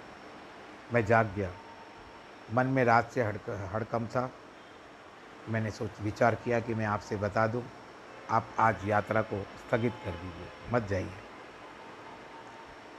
नौकर का भाव सही है, वॉचमैन का भाव सही है, अपने मालिक के प्रति आस्था, विश्वास, निष्ठा है। सेठ जी को भी न जाने क्या सूझी, उन्होंने यात्रा स्थगित कर दी। नहीं गए। नहीं चलने के बाद उस दिन रात को क्या हुआ, जिस यात्री, जिस जिस गाड़ी से वो जाने वाले थे और वास्तव में वो गाड़ी दुर्घटनाग्रस्त हो गई। बोलो, कृष्ण भगवान की जय। सेठ जी को जब पता चला, प्रातःकाल उन्होंने वॉचमैन को बुलाया और कहते हैं, देखो, तुमने कितनी अच्छी बात कही आज मैं जीवित हूँ तो तुम्हारे कारण जीवित और मुझे तुमको इनाम देने की इच्छा हो रही है। वॉचमैन प्रसन्न हो गया। कहते, बहुत, जी, आपकी जैसी इच्छा। मैं तो अपना कर्तव्य परायण, पालन कर रहा था। सेठ जी ने उसको, उसका पारितोष दे करके इनाम दे करके कहा कि, देखो अब, आज के बाद तुम मेरे पास ड्यूटी नहीं करोगे। बोलो, नारायण भगवान की जय। क्या मैं आप लोगों से पूछ सकता हूँ? ये आज मेरा दूसरा प्रश्न है आपके पास कि एक तो उस वॉचमैन ने सेठ जी का भला चाहा था और उसके बाद वो घटना भी सत्य हो गई जो उसने स्वप्न देखा था और उसके बाद सेठ जी ने उसको, चलो पारितोषक दे दिया, उसका इनाम उसको दे दिया, परंतु आखिर में क्या हुआ? उसने उसको नौकरी से क्यों निकाल दिया? अगर इस प्रश्न का उत्तर देंगे, आज तक मैं इस प्रश्न को खोज रहा हूँ। यदि कोई मुझे बता देगा तो बहुत अच्छा लगेगा। कि क्यों निकाल दिया? अब यहाँ पर बात क्या आती है? स्वामी के संतोष का संतोष प्राप्त नहीं कर पाएगा। हमारी दशा यही है उत्पन्न किया हमें ईश्वर खाने पीने को सब कुछ दिया ईश्वर ने। फिर हम क्या करते अभिमान में कहते हमने यह दान किया हमने यह पुण्य किया। ऐसा व्यक्ति कभी भी परमात्मा की प्रसन्नता प्राप्त नहीं कर सकता है। चाहे कितने भी बड़े बड़े कार्य कर ले मन में भाव रखेगा अहम भाव रखेगा तो उस समय में वह अहम जो है उसकी आ, किसी एक, आप जो लेवल कहते हो, एक अलग लेवल पे लेके जाएगा और धीरे धीरे धीरे जैसे अनाज की बोरियाँ भरती जाती है, वैसे अहम की भी छोटे छोटे दाने हो करके उसके अंदर एक पर्वत बनता जाता है, जो अहम कभी टूटता ही नहीं है। अहम भाव आ जाता है। इसीलिए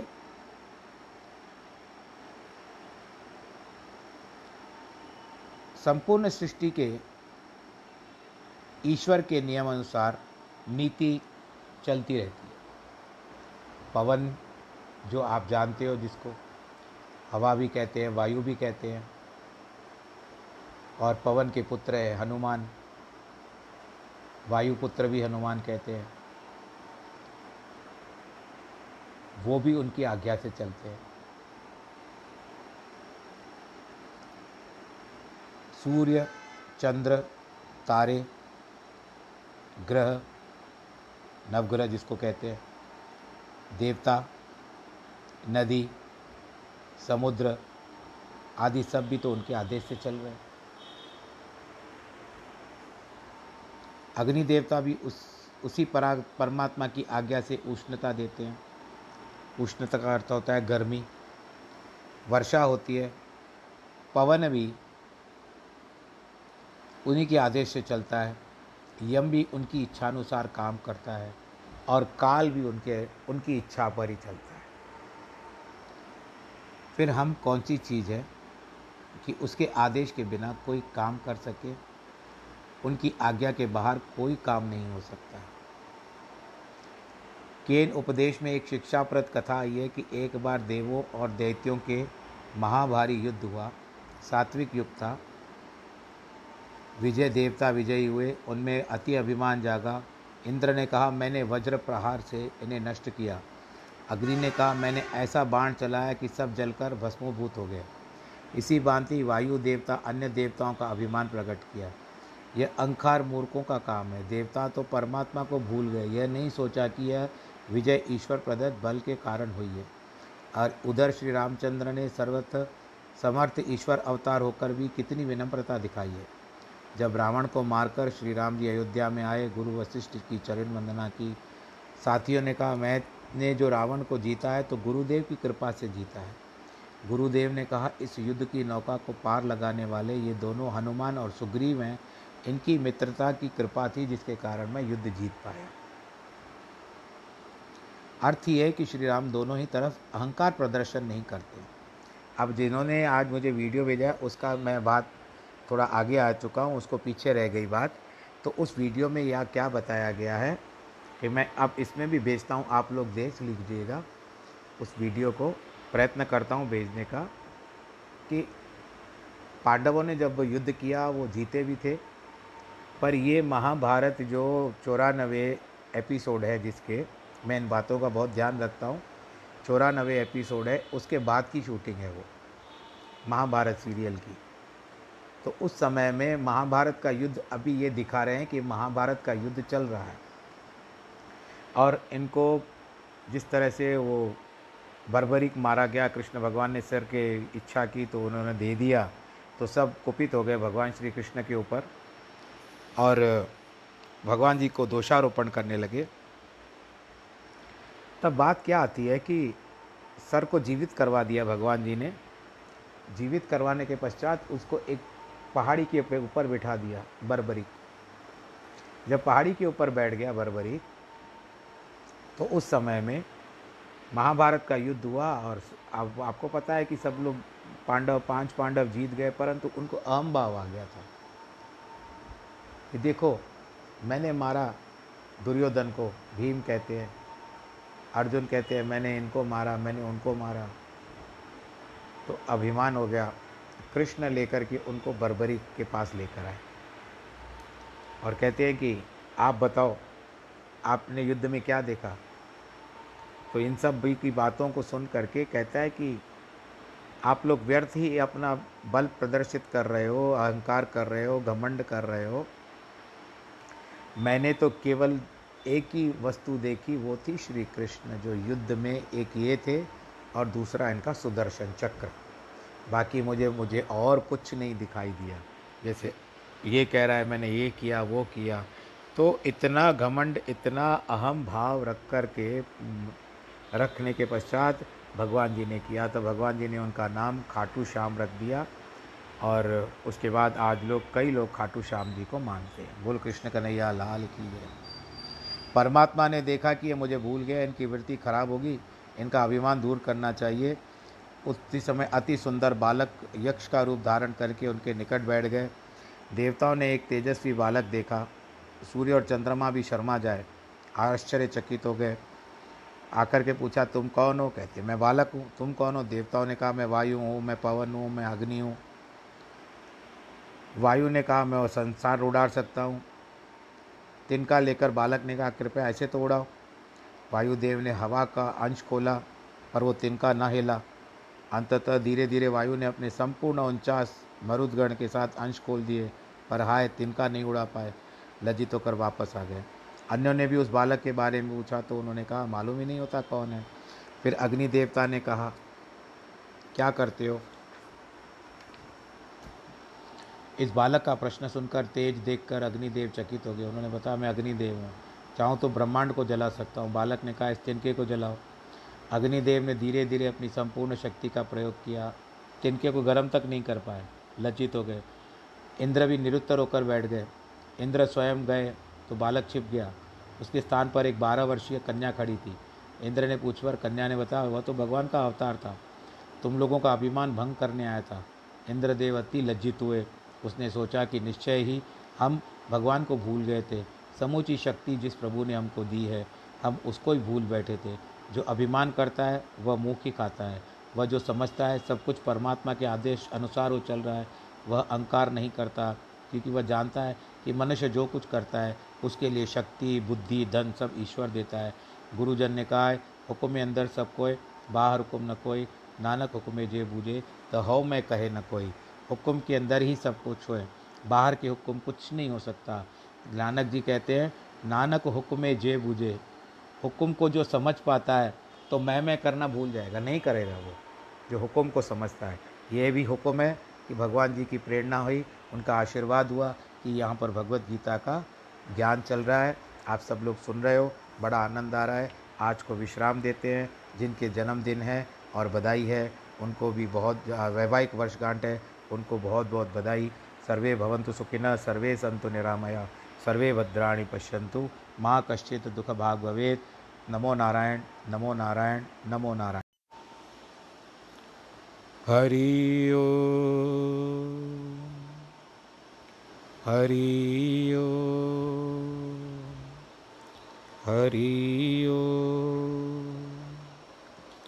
गुरुर्ब्रह्म, गुरुर्विष्णु, गुरुर्देवो महेश्वरः, गुरुर्साक्षात् तस्मै श्रीगुरवे नमः। नाहं वसामि वैकुण्ठे, योगिनां हृदयेन च, मद्भक्तां यत्र गायन्ति तत्र तिष्ठामि नारद। जिस घर में हो आरती, चरण कमल चितलाय, तहाँ हरि वासा करे ज्योत अनंत जगाए जहाँ भक्त कीर्तन करे, बहे प्रेम दरिया तहाँ हरि श्रवण करे, सत्यलोक से आए। सब कुछ दीना आपने भेंट करूँ क्या नाथ? नमस्कार की भेंट लो जोड़ू मैं दोनों हाथ। श्री कृष्ण गोविंद, हरे मुरारे, हे नाथ नारायण वासुदेव। श्री कृष्ण गोविंद, हरे मुरारे, हे नाथ नारायण वासुदेव। हे नाथ नारायण वासुदेव श्रीनाथ नारायण वासुदेव। नारायणं नमस्कृत्यं नरं चैव नरोत्तमं देवीं सरस्वतीं व्यास, ततो जयमुदीरयेत् कृष्णाय वासुदेवाय। हरये परमात्मने, प्रणतक्लेशनाशाय गोविन्दाय नमो नमः। ॐ नमो भगवते वासुदेवाय। प्रिय श्रोतागणों, आज फिर से हम सब एक एकत्रित होकर के एक स्थान पर जुड़ चुके हैं। अपने अपने मोबाइल हाथ में लेकर के आप सबने तैयारी कर ली है और अभी आप धीरे धीरे करके सुन भी रहे हो। मैं इसके लिए इसमें समय नहीं बता रहा हूँ कि अभी पाँच बजे हैं। और आप सब लोग मोबाइल हाथ में लेकर के, क्योंकि सब लोग मैंने देखा है कि सब लोग एक समय पे नहीं सुनते। कई लोग तो दो दो दिन के बाद भी सुनते हैं।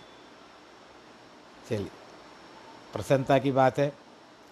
लगभग तेरह, ये, इस तेरह तारीख को एक महीना पूरा हो जाएगा आप सबके साथ मुझे जुड़ करके। और इसमें भी कितना अच्छा है कि आप सबके साथ मिल कर के कितना बड़े प्रेम के साथ कथा का वार्तालाप कर रहा हूँ और आप बड़े प्रेम से सुन रहे हो। आप सब उसके बाद आपके पास जो भी मन में संदेह आते हैं या जो भी बातें आती है, आप मुझसे बांटते हो और मुझे भी बड़ा आनंद आता है कि आपको उत्तर दो। यथोचित उत्तर कुछ कुछ प्रश्नों के उत्तर कभी कभी हमको भी पता नहीं होते, परंतु यथासंभव प्रयत्न करते हैं कि आपको अच्छी तरह से उत्तर देने का प्रयत्न करूँ कि जिस तरह से आपको बड़ी आसान भाषा में समझ में आए। अब मैं थोड़ी सी शायद अपना परिचय दे गया ज़्यादा। चलिए एक बार वापस से चलते हैं। ज्ञान गंगा में डुबकी लगाते हैं। गीता माता की जय। तत्ववित्तु महाभाव गुण कर्म विभागयो गुणागुणेशु वर्तंत इति मत्वा न सज्जते। हे महाभाव, गुणों और कर्मों के विभाग के तत्व को जानने वाला सब गुण परस्पर गुणों में वर्तते हैं, यानी घूमते हैं, चलते रहते हैं, एक दूसरे के अंदर वर्तमान होते रहते हैं। जैसे आप, एक मैं उदाहरण दूँ, एक बड़ा बर्तन लो और उसके बाद आपके पास स्थान नहीं है तो आप क्या करोगे? उस बड़े बर्तन को, बड़े बर्तन में एक छोटा बर्तन और रखोगे, एक छोटा बर्तन और रखोगे, एक छोटा बर्तन और रखेंगे। तो सब जुड़ते जाएँगे। कटोरियाँ भी बहुत बड़ी होती है, स्थान नहीं होता है तो कटोरी के अंदर, कटोरी के अंदर, कटोरी के अंदर रखते जाते हैं। तो ये होता है बर्तन, उसके अंदर यानी बर्तन नहीं होता है, इसका होता है बर्तते मतलब उसके साथ साथ रहना, दोनों गुण और कर्म। अब विभाग करने वाले अलग भी कर देते हैं। ऐसा मानकर कर्तत्व का अभिमान नहीं करता। कर्मों में जरा भी आसक्ति नहीं रखता। कर्म का अर्थ क्या है? कर्म आपको करना है। कर्तत्व क्या है? आपका कर्तव्य है। आपका क्या कर्तव्य है? आपको सदैव अपने कर्म के ऊपर ध्यान देना चाहिए। जैसे बच्चे होते हैं, उनको हम सिखाते हैं कि तुम्हारा कर्म क्या है? बड़ों की सेवा करना। अपने माता पिता की आज्ञा का पालन करना। समय के अनुसार जो स्कूल में होमवर्क मिले, उसको बराबर करना। उसके बाद थोड़ी देर के लिए। पहले तो बच्चे बाहर खेलने जाते थे, जब हमारी आयु थी, तब बच्चे बाहर खेलने जाते थे। पर आजकल बच्चे बाहर नहीं जाते हैं। आजकल बच्चे मोबाइल और लैपटॉप में लगे रहते हैं। बोलो, कृष्ण कन्हैया, लाल की जय मैं कोई आपको उलाहना नहीं दे रहा हूँ, टोक नहीं रहा हूँ, परंतु मन की बात है और कुछ नहीं है। सब जगह ऐसी ही बात। है बच्चे तो बच्चे, बड़े की बात भी है। हम भी भी इसमें हैं, आपके साथ ही हैं। तो कर्तत्व जो होता है, कर्तव्य है। करने के बाद अभिमान नहीं करता। और कर्मों में जरा भी आसक्ति नहीं रहता, क्योंकि जैसे एक स्त्री होती है, वो अपने घर का काम समझ के करती है। एक गृहिणी होती है, वो अपने घर का सा काम समझ के करती है, क्योंकि उसको पता है कि उसी के करना है। जो भी निश्चय लेना है, उसी को लेना है। इसीलिए ये सब बातें आती है। वह स्वयं को अकर्ता और अभोक्ता आत्मा समझता है। आँखों का धर्म है देखना, हाथों का कर्म है करना, पैरों का कर्म है चलना, कानों का कर्म है सुनना। तात्पर्य यह है कि वे समझते हैं कि इंद्रियाँ ये सब करती हैं, केवल देखना कि ये उचित है अथवा अनुचित। ज्ञानवानों का मन अनुचित दिशा में कभी आएगा ही नहीं। जब उनके हृदय में धर्म ही धर्म है और ज्ञान ही ज्ञान का वास है, तब उसका मन अज्ञान और अधर्म की दिशा में जाएगा कैसे? अब मैं आपको बताऊँ कि जिसका जो नियम बन चुका है, बंदर के लिए हम लोग कल विचार कर रहे थे कि बंदर के आप मांस परो, आगे, बंदर के आगे मांस परोसो तो खाएगा? नहीं, उसको यह भी पता नहीं कि मैं कौन से धर्म का हूँ। क्या हूँ? मैं वेजिटेरियन हूँ नॉन वेजिटेरियन हूँ, परंतु जन्म जात से लेकर के वो वेजिटेरियन ही रहता है। तो हृदय में धर्म ही धर्म है, ज्ञान का वास है। राजा युधिष्ठिर से भाइयों और द्रौपदी ने दुर्योधन के विरुद्ध बहुत कुछ कहा। उसे सबक सिखाने की अनुमति मांगी और इतना भी कहा कि आपकी क्षमाशीलता भी हमको भटका रही है। किंतु युधिष्ठर अड़िग रहे, बोले, सुख दुख स्वयं व्यतीत हो जाएँगे। वह अपने प्रण पर दृढ़ रहे। वनवास वाला प्रण पालन किया, क्योंकि वे जानते थे कि वचन पर स्थिर रहना ही धर्म है। तत्ववेता महात्मा जानता है कि सब कर्म शरीर और इंद्रियाँ कर रही है। मैं तो साक्षी हूँ। फिर इसमें आसक्ति कैसे उत्पन्न होगी? उसे अहंकार में, उसे अहंकार भी क्यों होगा? जबकि वह स्वयं को कर्ता भी नहीं मानता। उपनिषद का स्पष्ट कहना है कि जिसे आत्मा का ज्ञान है, वह स्वयं को शुद्ध स्वरूप समझ लिया है। वह तत्क्षण मैं, मेरे की फांस से मुक्त हो जाता है। तत्ववेता शब्द का अर्थ ही यही है कि जो यह तत्व जाने कि मैं साक्षी हूँ और ये सब कर्म इंद्रियों और शरीर द्वारा होता है, अज्ञानी जो भी कर्म करेगा तो वह अहम भाव रहेगा।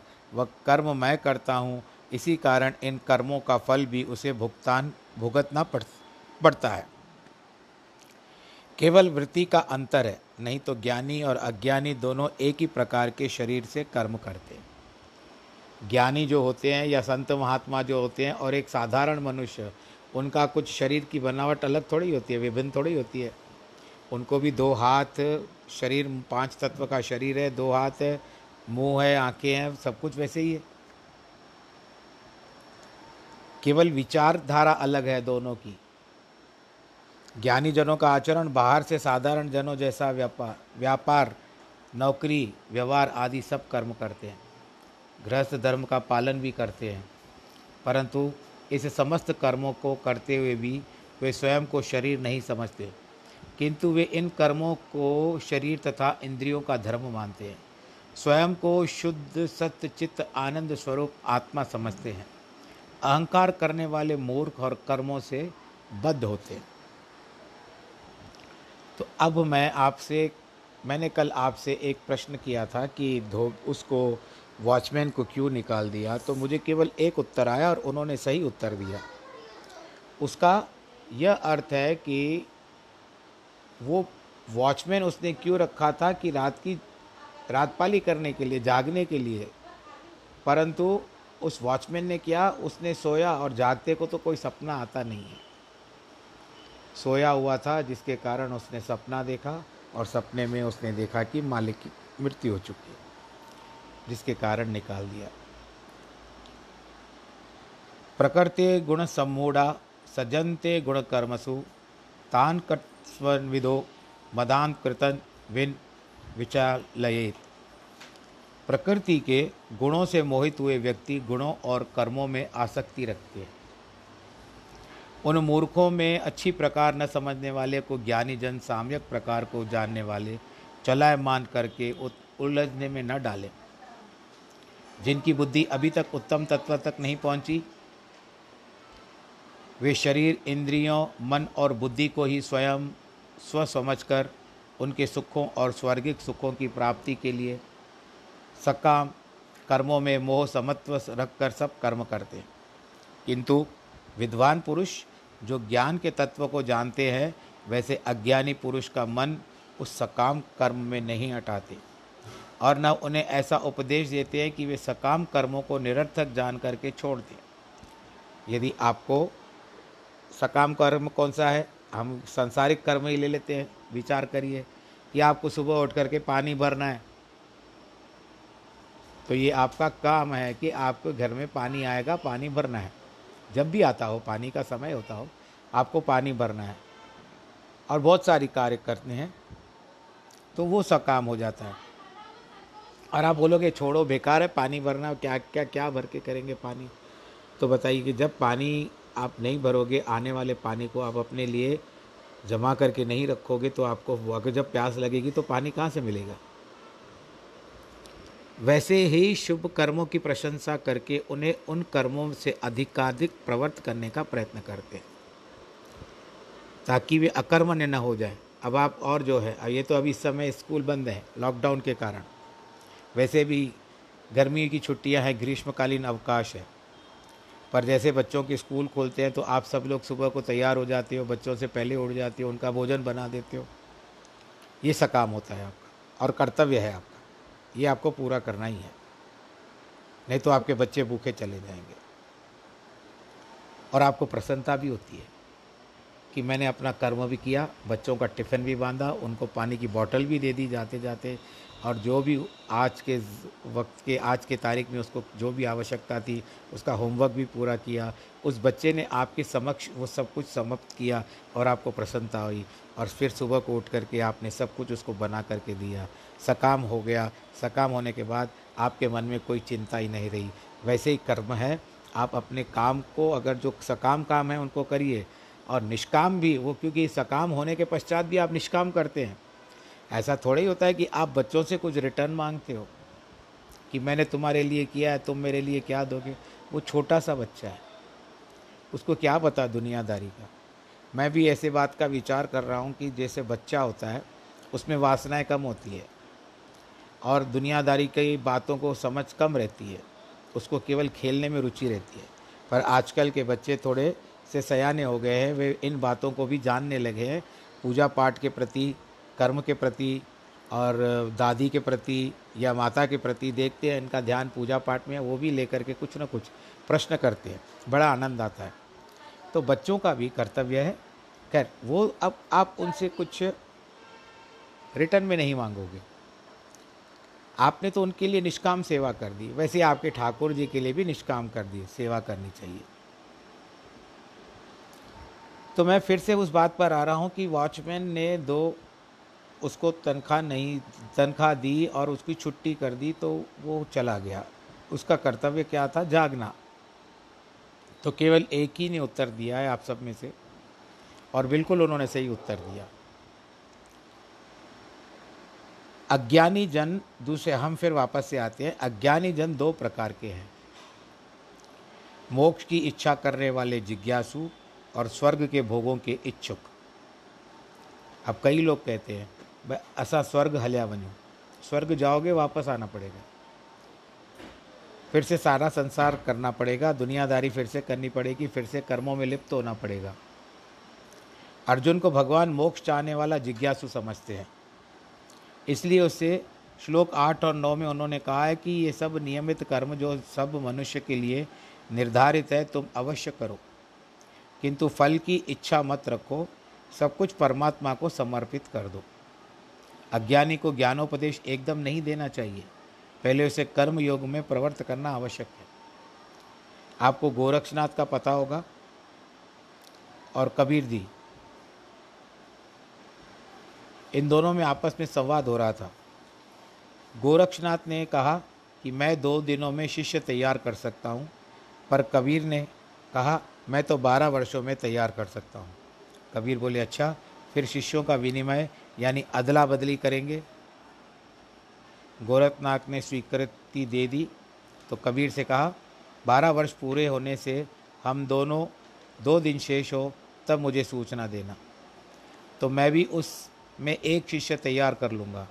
कबीर ने बारह वर्ष लगाकर एक शिष्य तैयार किया और गोरक्षनाथ ने दो दिनों में तैयार कर लिया। दोनों ने चेलों की अदला बदली कर दी। गोरखनाथ ने कबीर के चेले को कबीर की शिक्षाओं के विरुद्ध अनेक बातें कही। पर वह कबीर की शिक्षाओं पर दृढ़ रहा। इधर गोरक्षनाथ का दो दिनों वाला चेला जो कबीर के पास आया था, उसकी दिशा ही अलग थी। कबीर उससे जो कुछ बताता, उसे नया लगता था। वह कहता था, ये बातें तो गुरु गोरखनाथ ने मुझे बताई नहीं थी। मतलब यह है कि वह भी कबीर का ही चेला हो गया। गोरखनाथ ने इसे बहुत समझाया, पर उसने कहा, स्वामिन ज्ञान तो कबीर के पास ही है। मैं तो उन्हीं का शिष्य बनूँगा। कई गुरु अपने चेलों को एकाध उपदेश देकर, शिष्य बनाकर, शिष्य संख्या बढ़ा लेते हैं। ये इसमें लिखा हुआ, मैं अपने मन से नहीं कह रहा हूँ। आप लोग भी कुछ नहीं समझिएगा। ऐसे शिष्यों का पतन शीघ्र हो जाता है। धीरे धीरे सीढ़ी चढ़ते हैं तो परिपक्व होते हैं। अतः जिज्ञासुओं को उनकी पात्रता देखकर ही उपदेश करना चाहिए। उपदेश की अतिशयता से उनकी बुद्धि की उलझन बढ़ जाती है।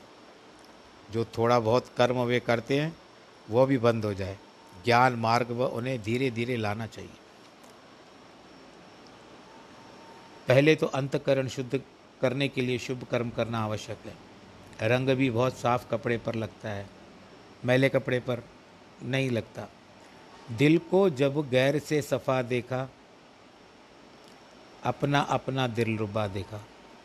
मई सर्वाणी कर्माणि सन्य स्याध्यात्म चेतसा निराशी निर्भवो भूतवा युद्धस्व विगत ज्वर इसलिए आध्यात्म चित्त से सब कर्म मुझको अर्प, समर्पित करो।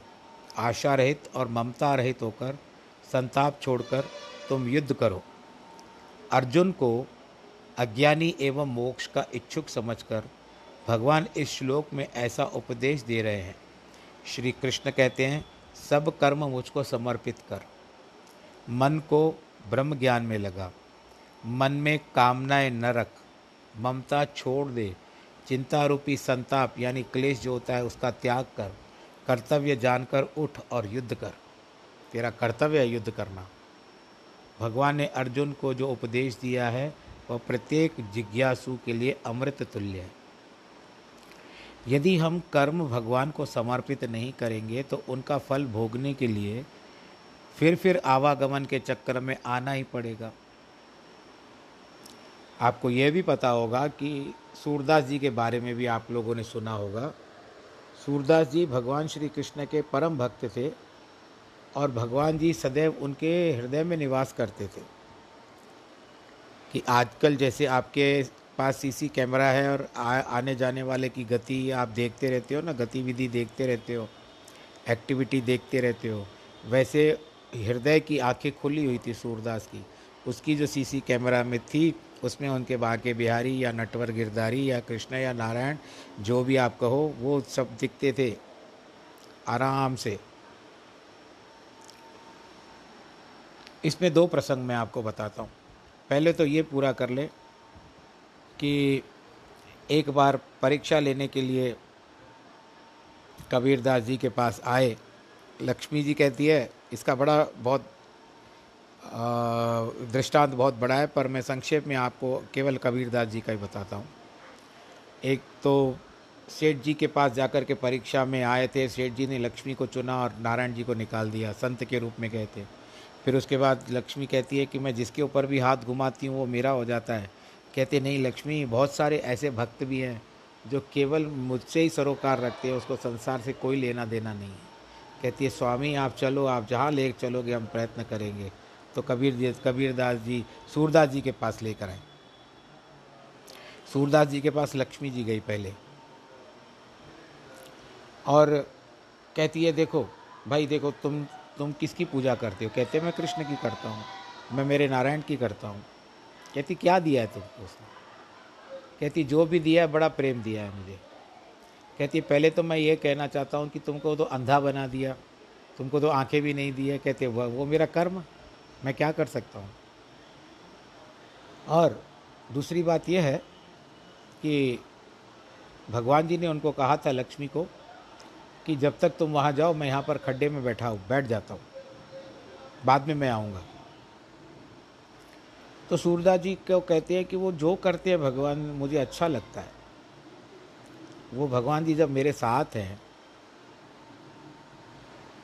तो मैं, मुझे क्यों प्रसन्नता नहीं होगी, क्यों परेशानी होगी, बताइए आप मुझे। ये सूरदास जी माता लक्ष्मी को कह रहे हैं। कहती है क्या क्या करते हैं तुम्हारे लिए? कहते जो भी करते हैं, बहुत अच्छा करते हैं। और क्या करते हैं, क्या नहीं करते हैं, वो भी मुझे पता होता है। कहती है क्या क्या करके आए? कहते आप इस समय में माता लक्ष्मी आई हो मेरे पास। मैं आपको देख नहीं सकता, परंतु मेरा सौभाग्य है, आज नारायण जी के बाद लक्ष्मी जी भी मेरे पास आई। मुझे बड़ी प्रसन्नता हो रही है, मुझे खुशी हो रही है। इसके लिए मैं आपका स्वागत करता हूँ। कहती है, छोड़ दो नारायण को, मैं तुमको बहुत सारा आ, कुछ बदलाव ला दूँगी तुम्हारे जीवन में। कहते बदलाव की आवश्यकता नहीं है केवल नारायण ही मेरे साथ रहेंगे बस। लक्ष्मी जी आपने क्या सेठ जी का घर समझ रखा है इस घर को? कि जहाँ पर आपने नारायण जी को नकलवा दिया था? संत का रूप बेचारा धारण करके सत्संग करता था और आपने जाकर के ऐसी मोहिनी डाल दी उनके ऊपर, सेठ जी के ऊपर, और भगवान नारायण जी को निकलवा दिया। सेठ तो लक्ष्मी जी का ही, लक्ष्मी का ही पुजारी होता है। उसने आपको चुन लिया, नारायण जी को निकाल दिया, पर यहाँ पर मेरे केवल नारायण रहेंगे, लक्ष्मी की आवश्यकता नहीं है। कहती अच्छा इतना मान अपमा, तुमको पता है कि नारायण क्या करते हैं? हाँ कहते हैं बिल्कुल? अभी बताया तो सही कि क्या क्या करके आए हो आप लोग? कहते, ठीक है तो अब मुझे बताओ कि नारायण कहाँ पर बैठे हैं इस समय में? कहते, आपके सामने ही तो उन्होंने कहा था कि सामने खड्डे में बैठ रहा हूँ मैं, जब तक भाई मुझे आता जाता कोई देख न ले, मैं इस खड्ड में बैठ जाता हूँ, तब तक तुम जाओ। अब आपको कहा, आप, आपने ध्यान से नहीं सुना तो मैं आपको सुना देता हूँ। बोलो, कृष्ण कन्हैया, लाल की जय। तो लक्ष्मी ने प्रभु को कहा, प्रभु, वाह, सच में बात है। जो केवल मेरे पुजारी हैं जो समझते हैं मेरे सिवा नहीं हो सकता उनका काम, वो मेरी पूजा करते हैं। परंतु मैं भी तो जहाँ आप जाते हो, जहाँ आप प्रसन्न रहते हो, मैं वहाँ प्रसन्न होती हूँ। जहाँ आप नाराज़, नारायण नाराज़ तो नहीं होते, परंतु आपकी जहाँ पर आवश्यकता नहीं होती, मैं भी वहाँ पर जाती नहीं हूँ, क्योंकि जहाँ मेरे नारायण है, वहीं पर मेरा भी वास होता है। बोलो, लक्ष्मी नारायण, भगवान की जय। तो इनको ही सूरदास जी को अतिसार रोग हो गया था। अतिसार का मतलब है कि लूज मोशंस हो गए थे। तो उनको ऐसा प्रतीत होता था कि जब भी बेचारे तकलीफ़ में होते, कष्ट में होते तो उनको ऐसा प्रतीत होता कि कोई छोटा सा बालक आता है और मेरी सेवा करता है और कोमल कोमल हाथ हैं बड़े उसके और अपने आप ही पहुँच जाता है वो। जब भी मैं कष्ट में होता हूँ, अपने आप को संभाल नहीं पाता हूँ, कुछ गड़बड़ हो जाती है तो वो स्वयं पहुँच जाते हैं और आकर के मेरी सेवा करते हैं। ये अनुभूति बहुत दिनों से थी, परंतु मन से कुछ निकल नहीं रहा था सूरदास जी के। एक दिन कहते हैं काना मेरी एक बात मानोगे? काना ने कहा, कहो, सूरदास जी, क्या कहना है? कहते, छोटे से बालक के रूप में आते हो, मुझे बड़ा अच्छा लगता है, क्योंकि जब तुम मेरे हाथ, शरीर को पकड़ते हो छोटे छोटे हाथ रहते हैं तुम्हारे, उस समय लगता है कि तुम बालक के रूप में आए हो और एक छोटा सा प्यार मुझे देते हो इतनी मेरी सेवा करते हो। मेरा एक नम्र निवेदन है आपसे। कहते, भगवान जी ने कहा, कहो, क्या नम्र निवेदन करना चाहते हो? कहते, रोज आते हो प्रभु तो मुझे लेकर के चलो ना। मैं इस संसार संसार में क्या करूँगा, अकेले जीवित रह करके? तो काना का उत्तर पता है आपको क्या था? काना ने कहा, सूरदास जी, मुझे आपको लेके जाने के लिए एक क्षण भी नहीं लगेगा। एक क्षण भी नहीं लगेगा। इसके लिए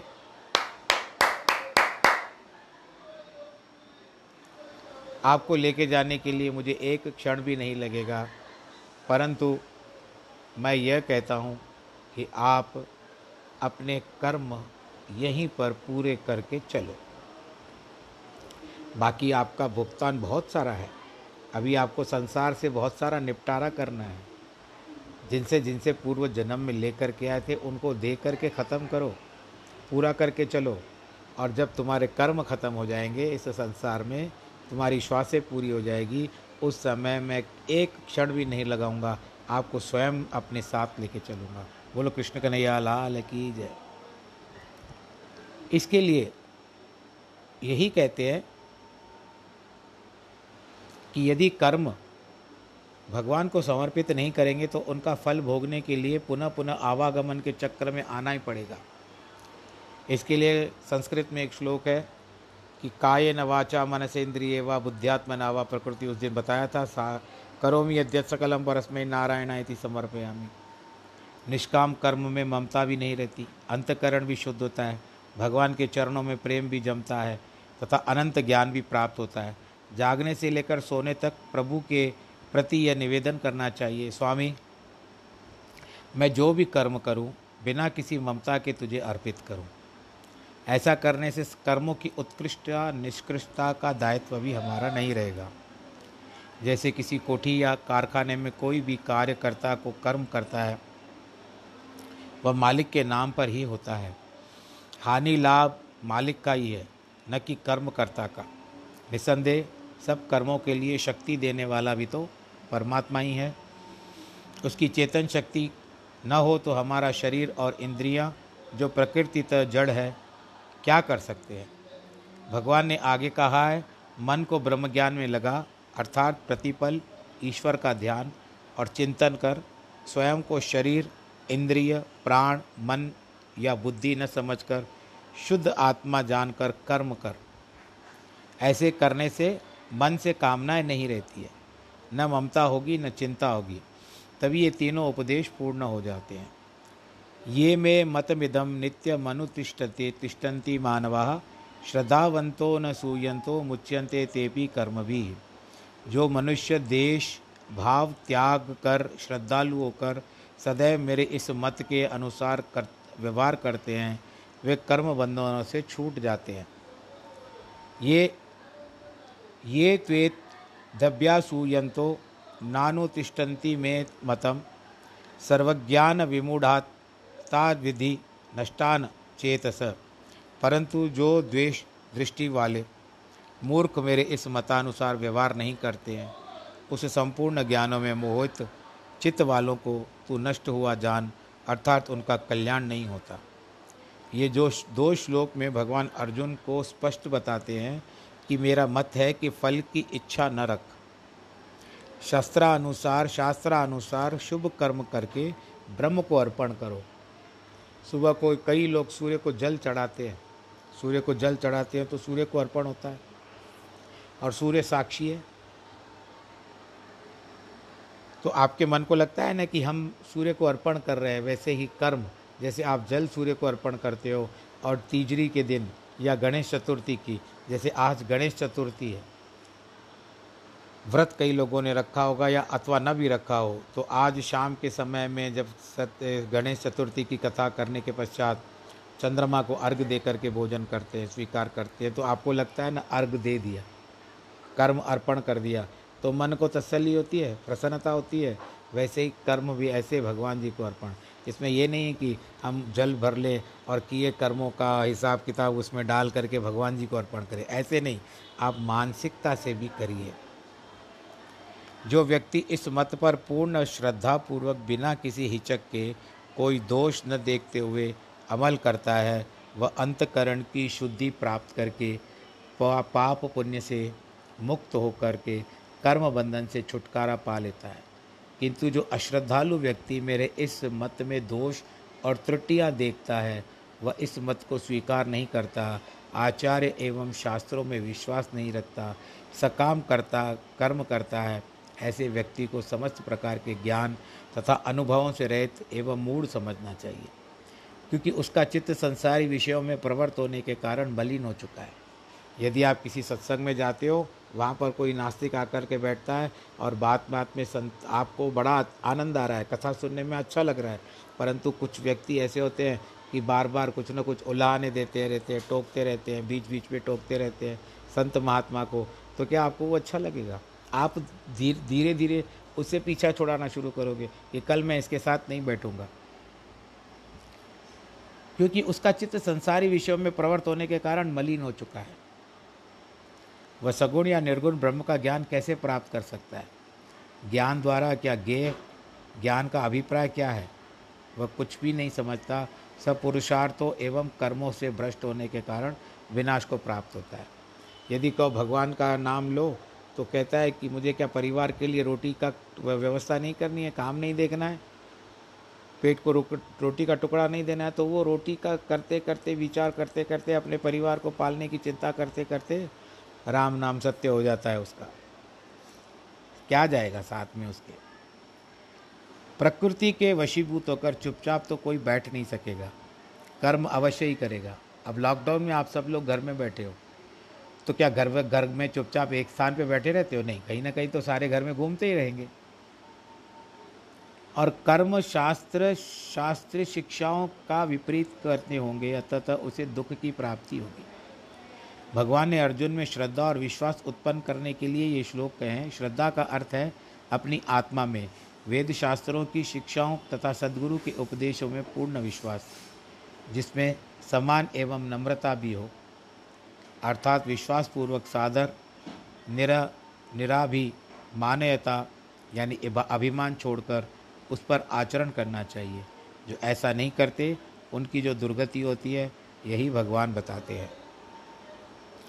कुछ सुशिक्षित एजुकेटेड व्यक्ति भी श्री कृष्ण और रामचंद्र जैसे पूर्ण अवतारों के महात्मा के रूप में मानते हैं और या तो उनको बड़ा महापुरुष कह देते हैं। न कि ईश्वर के रूप में, ऐसा नहीं कि एजुकेटेड कहा तो आप लोग अपनी तरफ़ समझो। बहुत ज़्यादा इंटेलेक्चुअल जो होते हैं, बुद्धिजीवी होते हैं, उस प्रकार के लोग, आप लोग बुद्धिजीवी नहीं हो।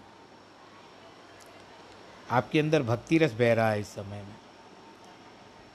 जो बुद्धिजीवी वो होते हैं जो इस इस बहती हुई रस में से भी थोड़ा सा नमक डाल करके उसको मिला दे। बोलो, कृष्ण कन्हैया, लाल की ईश्वर के रूप में श्री भगवान ने अपनी कनिष्ठ का, यानी छोटी उंगली पर गोवर्धन पर्वत को उठा लिया था, जो ऐसे पूर्ण ब्रह्म को भी केवल महात्मा मानता हो। वह उनकी शिक्षाओं से क्या प्राप्त कर सकेगा? भगवान कृष्ण के सब कृत्य कर्म बचपन से लेकर अंत तक अलौकिक और ईश्वरीय थे। और आपको ये भी पता होगा कि भगवान श्री कृष्ण और राम को बताया गया कि सोलह कला संपूर्ण थे।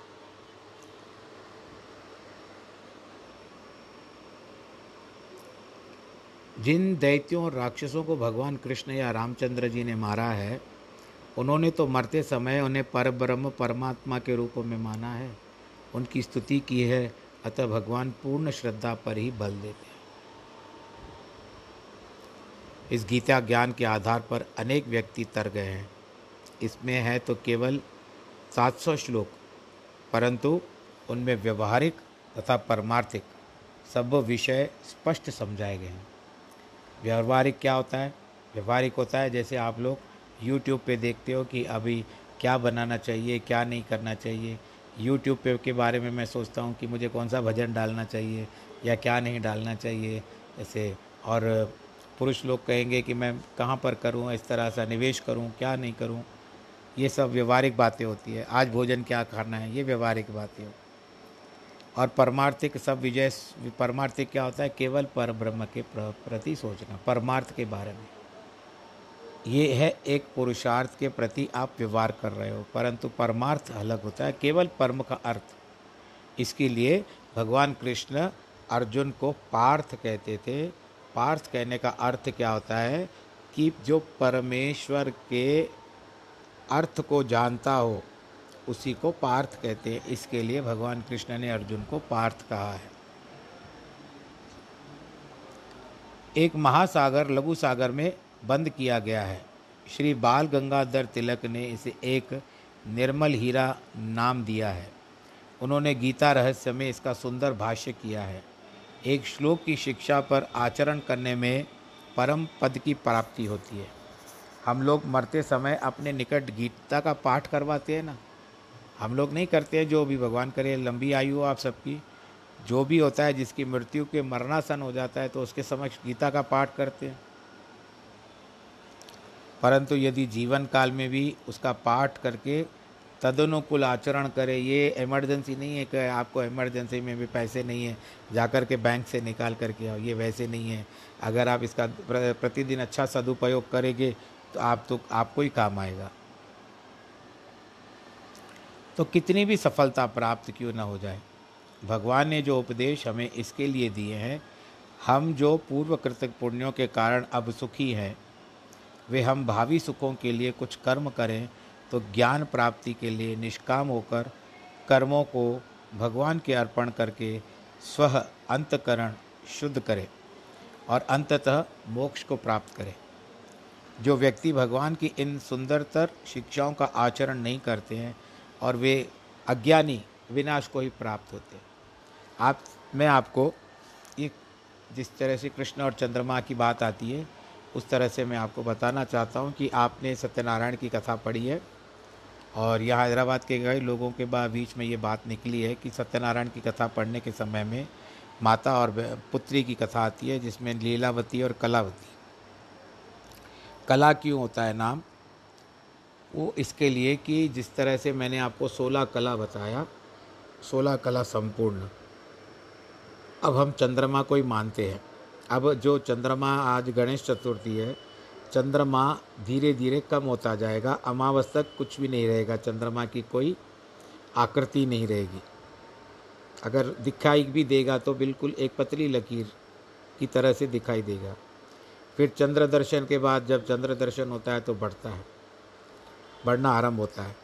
चंद्र दर्शन के पश्चात यानी उसी दिन दर्शन होता है चंद्रमा का।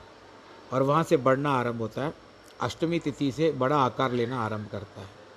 और जब पूर्णमासी आती है तो उस दिन पूर्ण चंद्र रहता है। इसके लिए उसको पूर्णिमा कहते हैं। कई लोग इसको मास का अंत भी कहते हैं। परंतु सिंधी समाज में ज़्यादातर चाँद से लेकर के चाँद तक सिंधी महीना माना जाता है। अब उसमें भी आ, कई प्रकार की बातें हैं जो जिसको जिस तरह से करना चाहिए वो मैं व्यक्तिगत रूप से नहीं जाऊँगा। तो चंद्र दर्शन से लेकर के पूर्णमासी तक चंद्रमा जो बढ़ता है, उस चंद्रमा और अंतिम दिवस जिस जो सत्यनारायण भी हम जिसको कहते हैं, जो दो चार दिन पहले गया, उस सत्यनारायण के दिन वो चंद्रमा जो होता है, वो पूर्ण होता है, बिल्कुल सारा। प्रतीत होता है, दिखता है और बड़े प्रसन्नता के साथ हम लोग उसको देखते हैं। आप उस दिन सत्यनारायण की कथा भी करते हो। उस दिन वो चंद्रमा सोलह कला संपूर्ण होता है। यानी सब कलाएँ उसके अंदर समा जाती है वापस से आकर के। ये दक्ष प्रजापति का श्राप है। फिर किसी दिन दक्ष प्रजापति के श्राप की बात करेंगे। जो आपका सोमनाथ, अहमदाबाद में सोमनाथ मंदिर है, वो इस श्राप से भी ज़्यादा मिलता जुलता है। तो हम उसके बाद बात करेंगे कि सोलह कला संपूर्ण होता है। तो एक दिन के बढ़ने का जो हिसाब किताब होता है, साइज़ होती है। चंद्रमा की, उस एक दिन के साइज़ को कहते हैं, बढ़ने के हिसाब को कहते हैं, कला। तो सोलह कला पूर्णमासी के दिन चंद्रमा की होती है। इसके लिए जितनी भी कलाएँ, सारे संसार की जो भी वनस्पतियाँ होती है, वो चंद्रमा के द्वारा हमको प्राप्त होती है। और ऊर्जा जो होती है, सूर्य के द्वारा प्राप्त होती है। तो ये सारी बातें जो हमको प्राप्त होती है ये सब सूर्य चंद्रमा के द्वारा ये और ये दोनों ही साक्षी है जो इन आँखों को दिखाई देते हैं परमात्मा के स्वरूप में। तो आज के इस प्रसंग को हम यहाँ पर रोकते हैं। भगवान भी कृष्ण और राम को भी इसके लिए सोलह कला संपूर्ण, पूर्ण से अवतार के रूप में। तो आज के प्रसंग को हम यहाँ पर विश्राम देते हैं। अभी तो गीता ज्ञान बहुत आगे तक जाएगा। बहुत अच्छा लग रहा है। मुझे भी आपको सुनाने में एक समय मेरा भी ऐसा निकलता है। सुबह से लेकर के विचार करता हूँ कि चार बजे और मैं जा कर के बैठूँ, यानी आपको समय भी बता देता हूँ कभी कभी जल्दी भी हो जाता है।